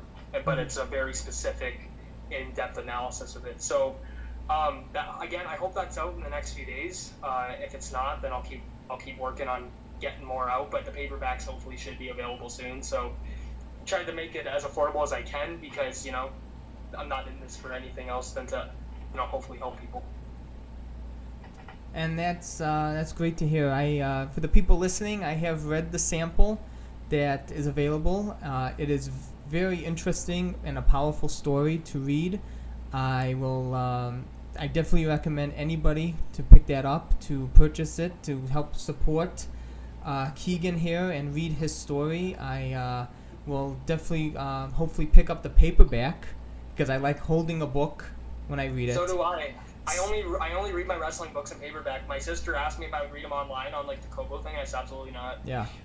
So I'll only read them if I have the real the real book. I So that's why I wanted to get paperback too, because there's a lot of people who like to hold hold the book to read it. And uh, again, if uh, the book's essential message is that if you have some sort of mental illness or you have depression, which is an overused term, and a lot of people actually don't really know what it is, but it's not temporary sadness. It's something over a long period of time that helps not make you functional um, in day to day life. So if you suffer from even anxiety or depression or even sadness or whatever, um, hopefully you can read the book and find a passion, whether it's wrestling, hockey, uh, school, education, whatever you want to do and you love. Use it as something to motivate you in the future so you don't end up getting down in the dumps and thinking, I have nothing left to live for. So hope that's essentially the main message of the book, and um, you know, hopefully, uh, hopefully some people see me in a different light uh, um, because of that book. Because you know, at school I was known to be intimidating because I always had my headphones in at that pace and I wouldn't talk. So hopefully you can actually hear me talk for once. Well, uh, it's a great message that you're putting out there. It's a message that uh, hopefully a lot of people that need it can hear it. And I'm glad that you have taken the time to share your story in this book. And um, when the when the book's released, I, you can come back on here. You can talk about the book as as as, as well. Uh, I would I would love to have people learn more about your story because it's definitely something that should be told more and I definitely recommend to anybody listening to pick it up. And um, I will send me the links through Twitter. I will promote it when I put on this uh, episode, so if anybody can find the links through there through the episode description. And I will also tag Keegan's Twitter so you can give him a follow as well. Thank you very much, man. I appreciate it. It was a fun time to, to talk about the Undertaker and talk about uh, you know our experiences of meeting the dead man and about our the people that we've met and our um, our fandom for Undertaker in general. So uh, I really appreciate you contacting me and getting get me on the show, and uh, I'm looking forward to the future. Of course, I'm looking forward to future episodes with you. Um, you know, ju- like everything with Undertaker, you know, just scratching the surface. For sure. Yeah, So- absolutely. We broadly went over like his views and stuff. We haven't even gotten into all the in-depth stuff yet. Yeah. So there's plenty more to uh, to uh, come with the episodes we can do.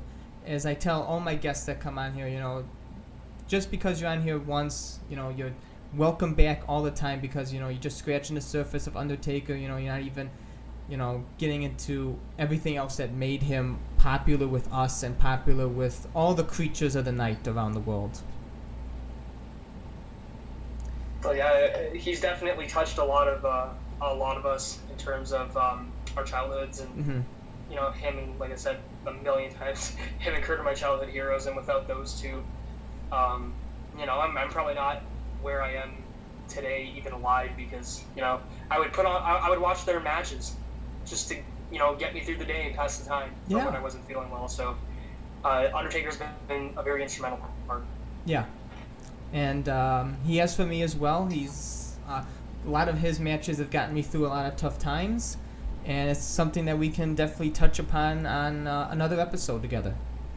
Absolutely, I'm looking forward to it. I'm looking forward to it as well. Uh, thank you again, Keegan, for joining me. It's it was a pleasure, and it was a great episode. It was my honor. Anytime, man. Thank you so much, and have a great day. And I hope all of my listeners have enjoyed this, and uh, hope you look forward to hearing from Keegan again on a, a future episode as well. I hope you have enjoyed this episode of Collecting Dead Man. Please continue to subscribe and leave us a five star review where you can.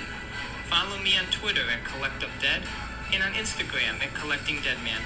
Check out my Linktree page so you can find the links to all my merchandise stores, where you can find wherever this podcast is available, and where you can subscribe to my YouTube channel. Hit the like button and subscribe there as well. Please continue to support this podcast in any way you can. And until next week, Creatures of the Night, keep on rolling.